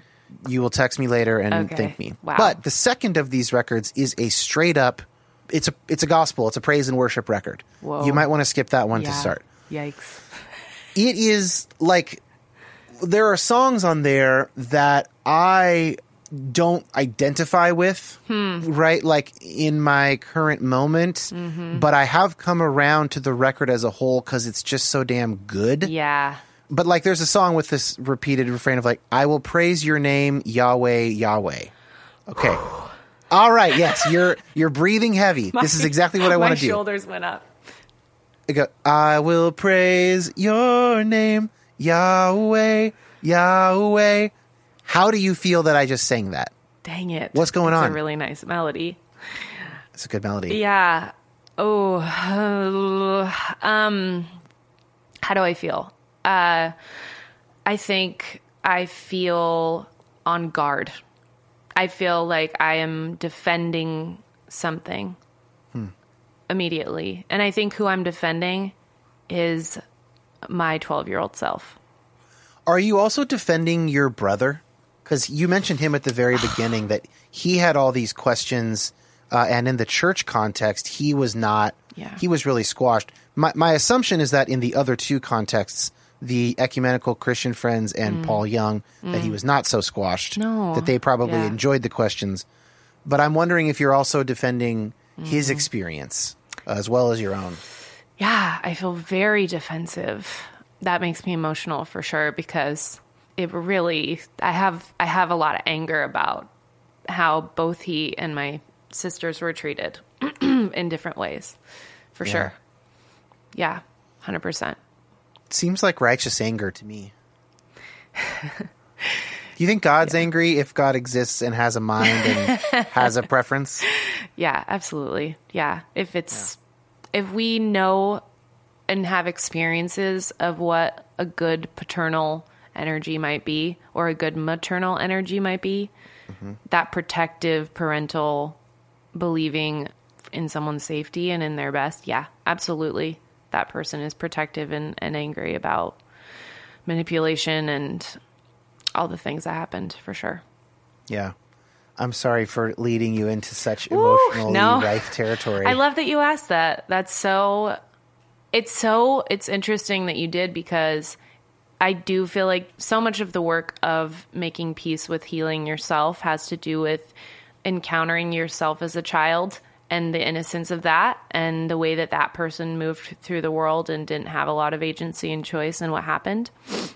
But the second that you brought up my actual family, you know, like it's like, oh, I'm I can access my feeling of love and and protection over them like very quickly, and it it takes a lot more to kind of think about your own self as that innocent person, you know, against the elements. Can I ask you let's let's get a little more abstract here for a second. Okay. Why the lyrics I will praise your name Yahweh Yahweh.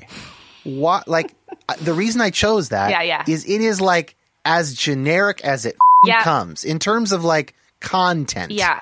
I will praise your name God. You could literally every single religion has some, you know, whatever. Yeah. So that's why I chose that one. great. I love it. So that's there's an interesting disconnect there, right? Because it seems. I would never say to you, Dan, I, I will praise your name, Dan Koch. Like but I'm not God, right? I know, but what that language is so stiff. Like, why are Okay, we? interesting. Why is that the thing that we're saying? And also, I'm not saying making an argument for this, you know, Bethel Hillsong thing where they do use more colloquial, you know, sort of phrasing. But it, what does that mean? Like, I would rather say, I would rather read a Mary Oliver poem and feel worshipful you know about the wild geese and the and the crawling on your hands and knees like the soft belly of the animal you are. Like that to me is magic. That is god. That is you know that is reflective of my human experience and i everything inside me sings when i think about that. And for me i will praise your name yahweh yahweh feels not only stale but representative of manipulation Okay, interesting. Couple things here. Number one, have you ever considered writing some of those songs? Because it strikes me, you, it's it's one thing to say I'd rather read a Mary Oliver poem, who's like one of the greatest living poets. Yeah. So yeah, no big deal. I, I'd rather, like, what is this Thomas Kinkade bullshit? I'd rather look at a Van Gogh. yes Why can't we just look at a Van? Gogh? Well, okay, but you know, you Yeah. can make a print of a Van Gogh, but if you want to create a new piece of art as Mm. good as Van Gogh, that's a tall order. I love that you just brought up Thomas Kinkade because my sister-in-law Rainey actually you she I loved this conversation I had with her one time and she was like Thomas Kinkade and she's you know she studied art in in school is lying to me Oh, totally. Yeah. And she was like, the image and the experience that he is providing is so fantastical that I feel offended because it doesn't reflect or represent what's actually happening in my in my human experience. And her thought is like, and I'm obviously, you know, not quoting her perfectly, but she was like, I want to create like an art that reflects something that's true, not like sort of this, what's what I'm looking for, like ambitious, you know, trying to get something that isn't real. But the the deeper you go into sort of poetics and just beautiful art, Yeah. you start to have a class drop off. So there are people for whom the appreciation of that That's art is not possible because of their education, Totally. their uh, whatever, their exposure to fine art. Sure. The thing about I'll praise your name Yahweh Yahweh, there are two things about it. One is the language there is at least 3200 years old Yeah. and goes all the way back to early Israelites who had their own songs. Mm-hmm. And another thing is, it is completely unifying in that literally anybody can understand it. People with mental disabilities, mm. people with no education, people who can't read or write. Mm. It puts me in mind of something that I that I love about some of the most basic Christian devotional practices mm. in Madame Guyon's book experiencing the depths of jesus christ. She's a 19th century nun hmm. mystic. Hmm. Love the mystics. the the first chapter of her book is like uh, the intro to her her basic i don't remember if it's the first or second or third whatever. Within the first three chapters she has a chapter that is like this is the basic it's centering prayer if you've heard of that. It's like a mm, basic yeah. method for coming into god's presence. Then the next chapter is and here is a version for the the illiterate. So find ah. someone who can read this chapter to you and you can learn it. You don't need to be able to read. Mm. The inclusivity angle's really interesting. Yeah. I'm getting goosebumps now because i'm like oh my god that is the christianity that i'm about right there yeah. that's when i get pumped Yep. So I have these two things competing. There is Mm. the Mary Oliver poem, the Padraig Aut- Ó Tuama, the you know whatever, the Thomas Lynch, the Annie Dillard, Yeah. and then over here there's the fact that most people can't really appreciate those things. They're they don't have the cultural experience and Yeah. exposure. Oh, yeah. And so then what do we do with that? Okay, no, okay. So I actually would put Mary more in the category of this inclusive side because what I've come to realize is like, I definitely am drawn to aspirational sorts of expressions that make me feel smart and like I can grasp something, of course. Oh yeah. Of- oh yeah. Get that ego rub. Oh, Oh, yeah. love it. Oh, yeah. However, I think, and and I, especially through the practice of songwriting, I encounter that part of myself trying to sound smart, right? And I realize over and over again that that is not the way. And I find that the most compelling lyric poem, and this is why I do actually think Mary Oliver is much more accessible than, say, like, you know, Emily Dickinson or something. You need to take a class to sort of Right. unpack. The best put things are the things that cut to your core in the most efficient and simple way possible. Like, I just had Right. this experience of, of trying to write this song and it was like I was trying the song was about what should I do with all of the badness in the world? Somehow this is the song that I thought I should try and tackle. And I wrote all of these lyrics that are like like I think the first lyric I wrote was like, okay, the world's going to cave in, but I'm going to save it just by waking up. And I was like, oh, that's kind of fun play, like being a- awake and and like, yeah, and it's the whole idea is like I can participate in even just my one person individual thing can help make the world a better place. Yeah. Like that was my thought. And the more I listened to it, the more false it felt. Like the more wrong and just like I can't say this honestly. And I'm not kidding you. I probably wrote that chorus 6 times until I got to love is flowing and I want to get in it. That's it. and it's like how I I'm I'm just saying all that to agree with you so much and say like in our pursuit of talking about this human experience that is both intangible and the most tactile thing ever, we have to find language that we, we're just trying to connect. We're just all trying to connect, and like you, ha- if you want to connect, you have to say it with, you know, economy and straightforwardness and plain speaking. And I think the best songs and poems do that. They don't try to go above our heads. Yeah, that's great. And I, I think of someone like Jason Isbell, who Mm. is, in my mind, the probably the best American living songwriter, pound for pound. Um, you He's know, amazing. line line and melody for line and melody. Yep. he's definitely up there. And his stuff is not convoluted. It's not high and mighty, but the craft it takes to get there. Exactly. Right. Right. So that's that's good. So then I guess I'm waiting for the day when you will take your skills and apply them to devotional music. of But Dan, kind. I feel like we have. That's how I consider oh, the Oh, okay. music that we a lot of it. Like some of Yeah. some of the music some of the songs we write are very like confessional diary just like this is the truth of my life. I'm in my head getting ahead of myself. And then other Yeah. songs are I'll lift up my eyes to the sky. I will, you know, or like I'm I Where does my help come from? yeah, I mean, yeah, that's straight. Like, and that's why many people are like, "Oh, you guys, you know, that we've had many people categorize us um, because as a Christian band because of these nods to certain language that comes from the tradition that we grew up in." Yeah, yeah, interesting. Well, let me let me try and pull this all together Yeah, and see if I so can good. if I can get the thirty thousand foot view here. Okay.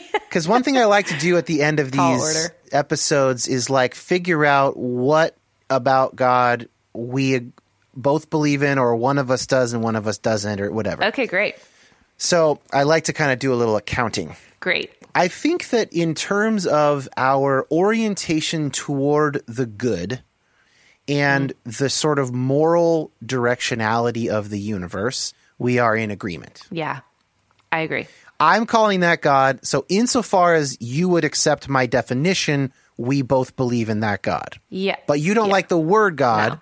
because you have a different relationship with the way that these words are used than I do, it seems like. yeah, That that's a distinction that seems to be there. yeah. That feels true. So the content of the belief in that's in that kind of basic sense of how I described the broader language I would use to to say a godded a godded universe and a no god Hmm. universe. We're agreeing, but we don't we wouldn't want to use the same terminology That's around it. How I feel. Yes. Yeah. Okay, so that's good. The next big uh, thing, and if I'm using language from my um, assessments class, the next core theme Ah, yes. is your own personal trauma around the expressions of Christianity that you're familiar with. yeah. And that that actually seems to me to be the biggest limiting factor for you, the biggest cause of n- negative symptoms and you know adrenaline rushes in the bad way Oof, and yeah. right Yep. you've just got trauma there and you're working on it Yep. and you're going to therapy and you are paying attention to it Yep. and i think that's awesome and it's just not you just haven't worked through it yet Yep, it's still very activating. Yep, exactly. And I'm and I'm pursuing the experience with, you know, the thing through different, you know, different languages and different avenues. Yeah, and so what, what I think is interesting about that is that I think to the extent that we disagree, it's actually less cognitive. Hmm. It's more that because of our differential experiences, we are pursuing it in a different way at this point in our lives. Yeah, that is ex- I love that summation. I agree. As as a, tr- a psychologist in training, and having talked to you a little bit about like you know wanting to have kids and all that stuff, Yeah. I would say my hope for you isn't so much that you would sort of come on board with what Jaffrey and I, you know, think is true or something like that. Hmm. More that I wouldn't want all things equal, I don't want any parent to have a legitimate path of setting up a moral framework for their kids blocked off artificially by bad experiences. I love that. I totally agree.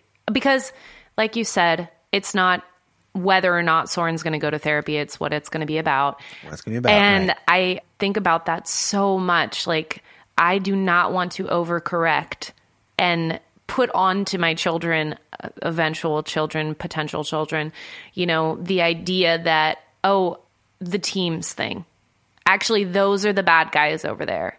Yeah. That would be so Oh, way to bring that back harmful. around. That would be so harmful. And and I just noticing that within myself, I feel yes, I I appreciate that hope for me and and agree with that and say I really do want to be able to find some kind of what we are for and not just always be living out of what we are against. It seems to me like you actually are able to pursue spiritual practices right now that are not in the Christian tradition, like the chakra stuff. Yeah. Somatic therapy, Mm-hmm. to the extent that I understand it, which I, I haven't learned a ton about it, that is not really a religious thing, but it's Right. it's got some of that mindfulness kind of Eastern Yep. Mm-hmm. vibe to it, which also has a ton of um, empirical backing, by the way, Ah, uh, as a therapeutic approach. perfect. But to me, the difference there is not that, oh, it's that Natalie really just needs Eastern stuff. It's that Hmm. it doesn't carry with it the traumatic baggage exactly. of the Christian stuff. Exactly. 100%. So l- long term, I don't particularly have uh, a horse in the race of if that thing that you end up finding and or raising your kids with is in the Christian tradition or something else. I guess I'm just saying it would be great to have the Christian tradition be an option for you if that would be best. I love that. It's you know what I mean? Yeah, it's like making the menu bigger instead of Right. instead. I want the cheesecake factory for your family. oh, that makes it talk sound about awful. Um, aspirational. yeah so that's cool yeah i think that we've great well we've come to uh we've come to some a place there so good. and i had a lot of fun along the Me way too. It really it's a gift to be able to I I'm a verbal processor and pandemic obviously. makes it harder for that. That's true. We like had a distance dinner with my parents and I I walked away and I was like, I think I just opened up a fire hose of thoughts and feelings and like I didn't hear anything from them. Um, Yeah. So anyway, this is a gift for me to be able to kind of air out and think through and look at outside my own brain a lot of these feelings and thoughts and and it's a gift to Chris too because he's usually the only recipient and sounding board. i know what it's like to be i tell jeffrey like i have my mouth on your exhaust pipe you know like whatever waste product oh god. is formed by the way you think you have to act out in the world Yeah. then i get all the byproduct of that Yeah. because i'm safe you know Yeah, 100%. which is part of marriage. That's Oh, part yeah. of being a loving companion. I, I just want to. This is maybe something to flag more for listeners, but I think you'll find it interesting too. As I go down the path of this spiritual and religious abuse research, Mm. one of the really interesting sort of theological questions that you have to ask yourself is what do we think is required of survivors? Go on. of this kind of stuff. And so, from a theological perspective, like when and how readily are we comfortable with people piecing out after how much abuse, after how much, uh, you know, sort of internal traumatic response? Like, when are they sort of off the hook? In terms of their own culpability if we think that people if we think that people are responsible for you know their decisions and to the extent that engaging in one's faith community is a, a good decision Sure. um, you know in a non-coercive environment right? But to the extent that people are precluded from that by harms done to them as in your case like where do we draw the line? Michelle panchuk who's a, a philosopher this is kind of her her angle on this stuff is like yeah, are, when are people justified in like piecing out? And I, I would just say I have a very accommodating kind of perspective on that. Like, hmm. I don't think anybody should ever be rushed back to anything. yeah. But yeah, I, I do still find myself like, well, it'd be great if it was an option eventually. You know, that's still better, Yeah. all things equal. That's int- the word justified was interesting that you just used. Like to me, and tell me what I'm hearing you say is kind of like, oh, this is kind of a responsibility to be a part of a faith community, and it's and you need to like explain yourself if you're not doing that. That's kind of what I got from the word justified in that moment. Yeah. That's good. So I mean, I'm I'm just using it because it's the kind of word that like philosophers would use in terms of like morally justified or whatever. Okay. Uh, but I think the context that she's coming from, if I understood her paper, is like a lot of Christians, and I actually am not one of these, but a lot of Christians believe that you know we're we're sort of on the hook for our salvation, insofar as grace is a free gift, but we have to receive it. oh yeah. We have to choose that. Now, I do believe that we choose it, Mm-hmm. uh, but I'm a universalist, so I don't think that anybody doesn't get it in the end. So, Yeah. in that sense, I don't Yeah. have the stakes. Those stakes are not there for Yeah. me. I'm pretty sure that's kind of what what she meant, and perhaps someday I'll get her on the show to talk about it. But you know, of like whatever it is that we are responsible for, which I do think we're responsible for whatever is within our power. Hmm. And that's the question is like just how much freedom is there in our will? Hmm. I think it's less than we tend to think, but I think it's more than determinists tend to think. okay. You know, like so we are responsible for we have to be responsible for our actions that we can actually choose. Sure. I, it's it's so it's not so much like participation in the religious community. Mm. Once you frame it that way, you're obviously being abusive and, and like controlling. Okay. Good. Same But page. if it's responding to God sure. and God's lure to the good, Yeah. then I think you're responsible for that insofar as you are capable of responding.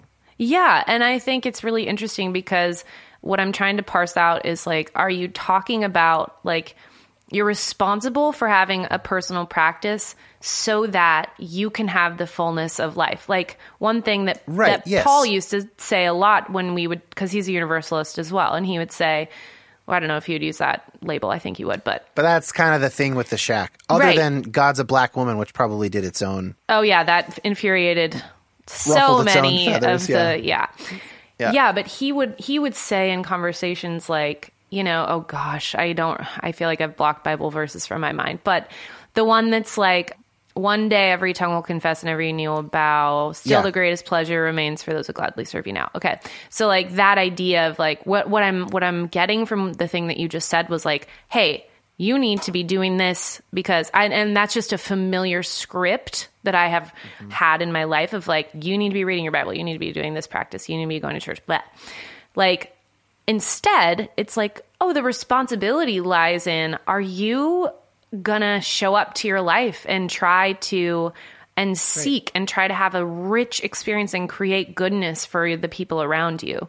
Like that is I, I wouldn't even I I even have a trigger against the word responsibility in that. Like I would even say mm. like your that's what you can bring to the world, you know? Yes. I think that for me, where it becomes toxic is when there is an unearned authority, There we go.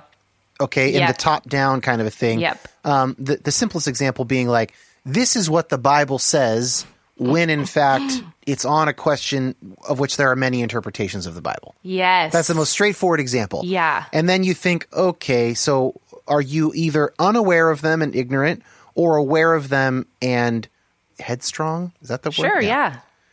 Headstrong I'll take you on. Um, wow. Good one from So- the vault. That's like, that's the abusive angle there. Yeah. Uh, is sort of, it's in the abuse of power. But here's Whereas yeah. an accurate leader would say, this is what our church believes and does. Yeah. But there are other churches. And see how different that feels. Yeah. I think everyone like- has a responsibility to themselves. So exactly. So for me, it's like, look, I know what happens when I have a regular sort of meditative prayer practice. I the jury's not fucking out. Yeah. Okay. You see the I know what it does, and I'm not pursuing that right now, and I could be, and I am. I nobody's gonna. I'm not gonna. God's not gonna slap me on the wrist or anything. I'm not gonna go to hell. Uh. Okay, I love But this, like, yeah. I'm responsible for the fact that I'm aware that I could be doing it and I'm not doing it. Yeah. And I would love Soren better. I'd love Jaffrey better. I would make better work. Yeah. All these things would be better if I did it. Yes. Okay. This is great because I feel like marriage is a really great stage to to play out this this thought because 100%. like it's not just you know that it's like I think this is exciting me. Okay. Let's say you let's say you're like Okay. okay. okay, when I eat sugar, a lot of sugar, I bec- I get in a bad mood.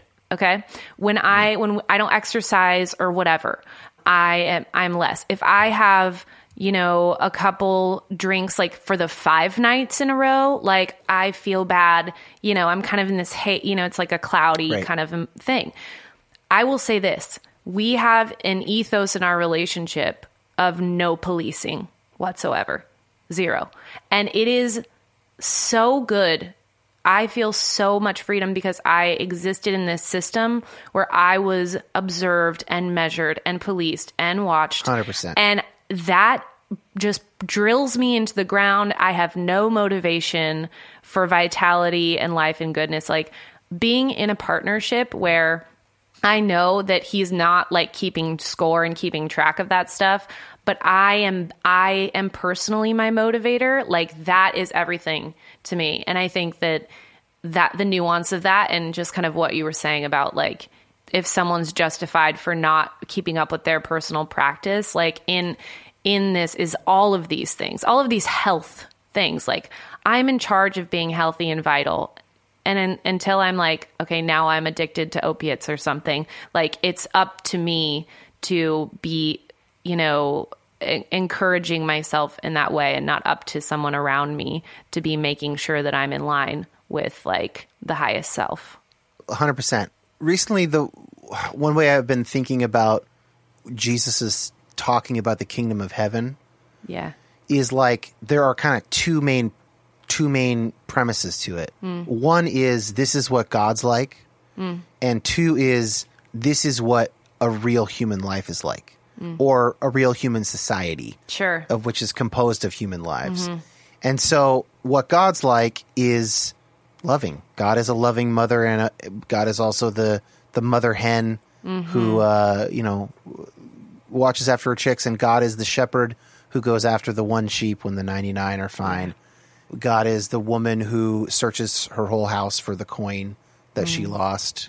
God is the the father in the prodigal son story who you know tells the legalistic uptight bitch older son everything i have has always been yours and you just weren't aware of it there's no favoritism here you Yeah. know that's what god's like and and what it's like in the world when people are at, are like god Mm-hmm. is you know the lion lays down with the lamb there's no competition Yeah. there's no war Yeah. nobody is stressing out about having enough Mm. and what a individual life looks like in the kingdom of heaven is flourishing The health i mean that's another le- word for it Mm. Yeah. to pull this all full circle i don't think and i i've let me put it this way the thing i'm most sad for you currently is that you don't have a free you don't have an unconstrained path to that stuff in jesus' teachings in life I would hope that someday that can be reclaimed for you because I just hmm. like I, even if Christianity is not the most true religion, mm-hmm. which of course I have no way of determining Right. if it is. Right. Even if that's whatever, that's fine. Yeah. Even if that's true. Mm-hmm.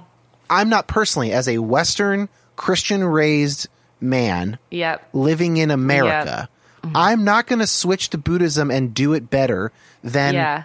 the Sermon on the Mount. Yeah. I'm not going to get there. Sure. Like there are some people who probably do need to do that and they convert and I think God is happy about that. Yep.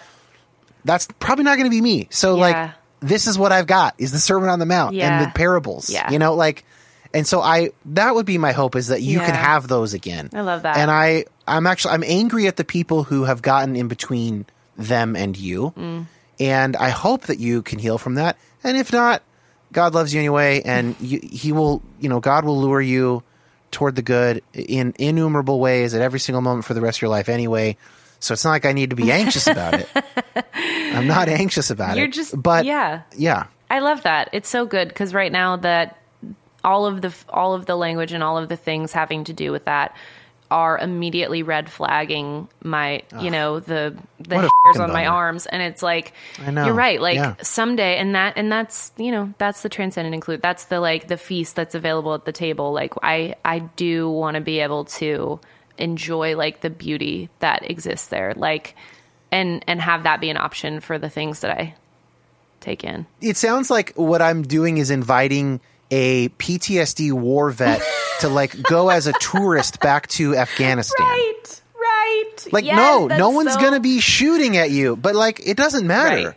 I'm not fing going back to Afghanistan Yes, the- until my PTSD is under control Yes. and probably never never will go to Afghanistan, right? Yes. The most It's like that. The most practical like application of what you just said is like I would love to be able to be at a dinner with family and have people using this language and not have to be wading through this translation kind of Yeah. muck, you know, that I would love to just be able to like completely unactivated and still regulated in my nervous system, just be able to not only accept that, but also maybe even enjoy and relate like to what it is. Wow, yeah. That would be great.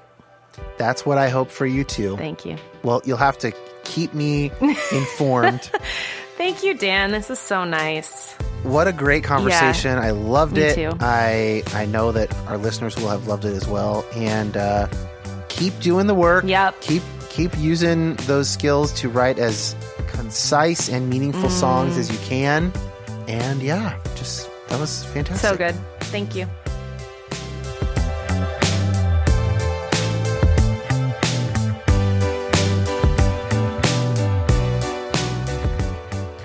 Fantastic conversation. Thanks to Josh Gilbert for editing it, and you can hire him. His email is in the show notes. And now here is that clip of my conversation with Chris Hoke from the patron exclusive episode, the first in the month of January.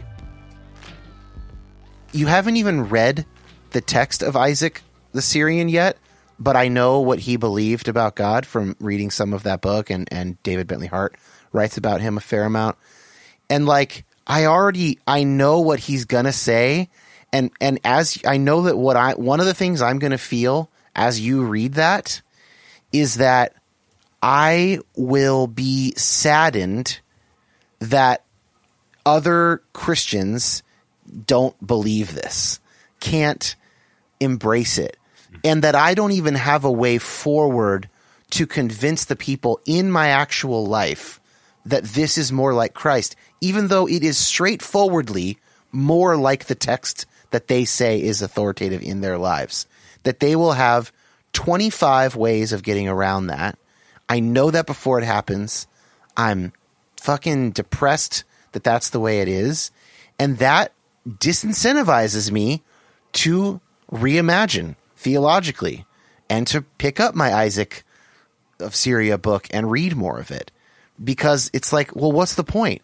And of course, that's not true. There is a point. There are a bunch of us, the remnant or whatever. There's you and I, there's the listeners of this show, there are the people that I will end up going to church with when we find a new church. You know, like it's not it's not meaningless in the grand scheme of things, but man, it feels that way. And that's maybe kind of like the cumulative four and a half years of Trump plus COVID and all the, you know, just the conspiracy theory stuff. And I'm just, I'm fucking beat down by it. And it's really exhausting. Yeah. And I just felt that come up, and it seemed like the kind of thing I should probably share. Absolutely. I mean, this is the same conversation with confronting white supremacy and racism. Right. Um, for me, emotionally, it's the same conversation of I. It's easier for me as a white man of privilege to kind of deconstruct and caveat the conversation rather than being like, I'm fucking racist. Okay, but You know, this is Like, I- interesting. and I need, I need, I just need to Right. look at this and give myself permission to say, That's racist. there's a better Yeah. way of being and i can just let this go and commit myself to some years of detoxing instead of justifying it or reframing it or making it kind of cool or repackaging antebellum architecture as a way that i can hold on to my identity without actually talking about slavery that, for me that's Marilynne Robinson and, and she's it's dangerous to me So I do think I notice a difference though, because I think that what I, and maybe I just haven't had a good enough imagination about this to make the move, but with racial justice issues, I at least am aware that there are a handful of laws or policies that might be enacted that will address that issue. And I'm aware that there is something like 50 plus percent support for a lot of those things. And some of them hmm. are less likely to happen in certain areas like school funding, reform from income taxes, you know, or property taxes rather. And, you know, some of those are going to be bigger hills. But even then, at least I have this tangible thing that I can talk with my neighbors, talk with the PTA board about, and, you know, if to the extent that our school has some, you know, control over that or whatever, like my kid's eventual elementary school, there are laws that I can advocate for at the federal and state level.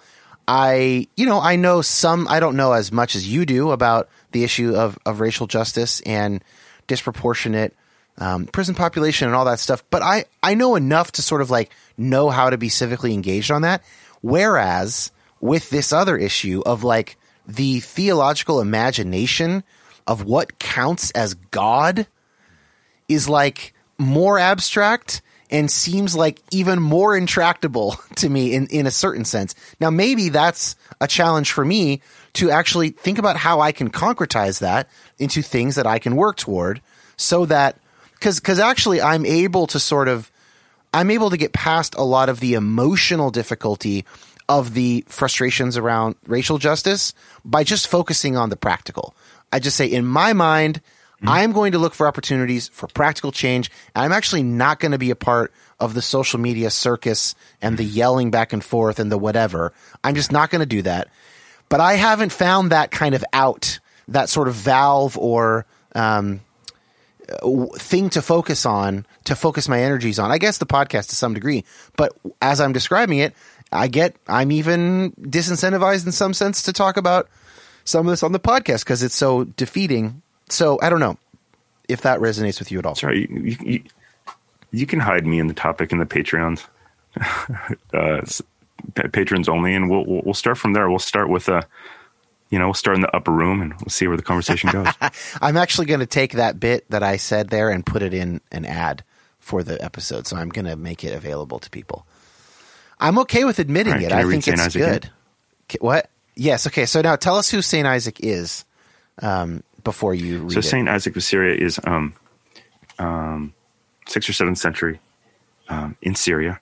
Um, there's a beautiful tradition of uh, Christian uh, mission and writing in hymnody and theology and uh, ascetical contemplative tradition in the early church that spread out all over. Um, you know, 312 was, you know, Rome, the, the Roman Empire took over the faith. And so a lot of folks that took Jesus seriously said, this is getting goofy and fled to the desert and wanted to um, not be part of an official Roman religion that just, you know, took Jesus' name and symbols and put them on shields and swords and temples um, and wanted to live the way of Christ uh, as best they could and communicate and hang out in the wilderness and create, and people fled from the empire and its uh, excesses and grossness uh, and abominations of the faith. I mean, this is an old problem. Uh, into these enclaves where people were trying to live out paths of holiness inspired by teachings of the New Testament and the life of Christ. Um, so as that grew uh, down into the area we now call Syria, um, because it was uh, in uh, Syriac, uh, language we call now, it got kind of buried in history and translations. It was only the last Right. few hundred years that the Syriac tradition, even though it was, you know, 14, 1500 years ago, um, it feels kind of new, like the 1800s. And so, uh, some of archaeology that was one part the of that, right? Like they actually uncovered some of this stuff in the 1800s through digs, I think, and stuff like that. Probably. Yeah, Th- I, I think there's some bit of it that's that's like that. Yeah, And so what he's saying is recognized still, um, but everything in the Syriac tradition is recognized by Orthodox Orthodoxy and Christian tradition as Orthodox. It's not fringe. It's just a really bright light. It's just like discovering Augustine um, a hundred years late. Um, and so Isaac is, is, if anyone's read The Brother Karamazov uh, and really liked Dostoevsky's theology, uh, it's not Dostoevsky's theology; it's Orthodoxy. And so Father that was the first time where I realized basically a Isaac uh, stand-in. Yeah, Right. So Father Zosima is based on um, an elder that Dostoevsky visited um, at the Optina Monastery, who was right in the line of um, Isaac of Syria. And so, I guess a, a going of back the to Isaac of Syria, it's like it, Zosima says many of the things Zosima says are quotations from Isaac. That's what I meant to say, not based on him. Oh yeah, cribs it. Yeah. Yeah, I mean Dostoevsky knows what he's doing. He's not trying to. I mean, I just thought I love Dostoevsky, which I still do. Yeah. But as a Christian kid, I think a lot of people love Dostoevsky and love Zosima because we've been trained to love Christ. And then here is someone other than Christ saying stuff that just sets our hearts on fire. I I'm know, man. Yes, Ugh, yes. I didn't hear the churches I grew up in talk about that. I want that kind of holiness. I want to be like that guy. That's so good. So many people have. I mean, you look at Brothers Karamazov on their bookshelves and turn the book sideways, and you see like a slim, about thirty or forty page region that's kind of brown, where their fingers have been a lot more often, as if it were devotional or, you know, what the Gospels or Romans is on some people's Bibles. So anyway, um, this is who Isaac of Syria is. Um, check him out. Maybe this could be your starter drug. I'm going to read a couple paragraphs. And this this is, mind you, I know I'm kind of being, I'm making an argument, but when you enter this kind of theology, they're not making arguments. They're not in academies. They're not trying to argue a rational case that gets the Greco-Roman world to take the Christian faith seriously. These are people that are just only speaking to others entering the cave saying, We want to pray. Teach us how to pray. Teach us how to enter the heart of God. So that's why they're writing. They're not trying to make an intellectual case for any of this. Uh, he says, And what is a merciful heart? Because that's what they're wanting. They're not just trying to abstractly talk about God, they're trying to theosis, divinization. They want to enter into the being of God, be in Christ, as Paul says. What is a merciful heart? It is the heart burning for the sake of all creation, for mankind, for birds, for animals, for demons, and for every created thing. And by the recollection of them, the eyes of a merciful man or woman pour forth abundant tears. By the strong and vehement mercy which grips this heart, and by this compassion, such a heart is humbled and cannot bear to hear or see any injury or slight sorrow in creation. For this reason, such a one offers up tearful prayer continually, even for irrational beasts, for the enemies of the truth, and for those who harm him or her, that they, even they, be protected and receive mercy. And in like manner, he even prays for the family of reptiles because of the great compassion that burns without measure in his heart in the likeness of God.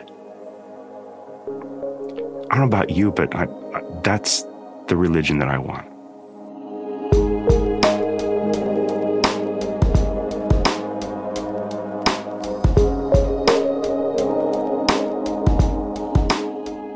Okay. Thank you to Natalie. Thanks to Chris Hoke for that patron exclusive interview. Patreon.com slash Dan Koch. The link is in the show notes for that. And yeah, I guess we'll just see you guys next week for another episode.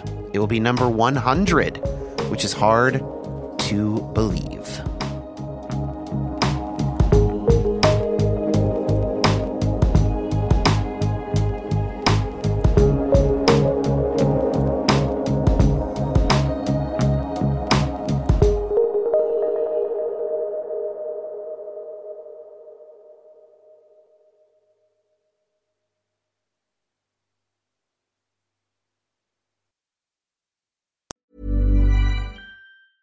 If you're listening to this podcast, you must recognize the value of asking questions. At Aramco, our questions help us engineer a better future. How can today's resources fuel our shared tomorrow? How can we deliver energy to a world that can't stop? How can we deliver one of the fuels of the future? How can we sow curiosity to harvest ingenuity? To learn more about how innovation drives us forward, visit aramco.com slash powered by how.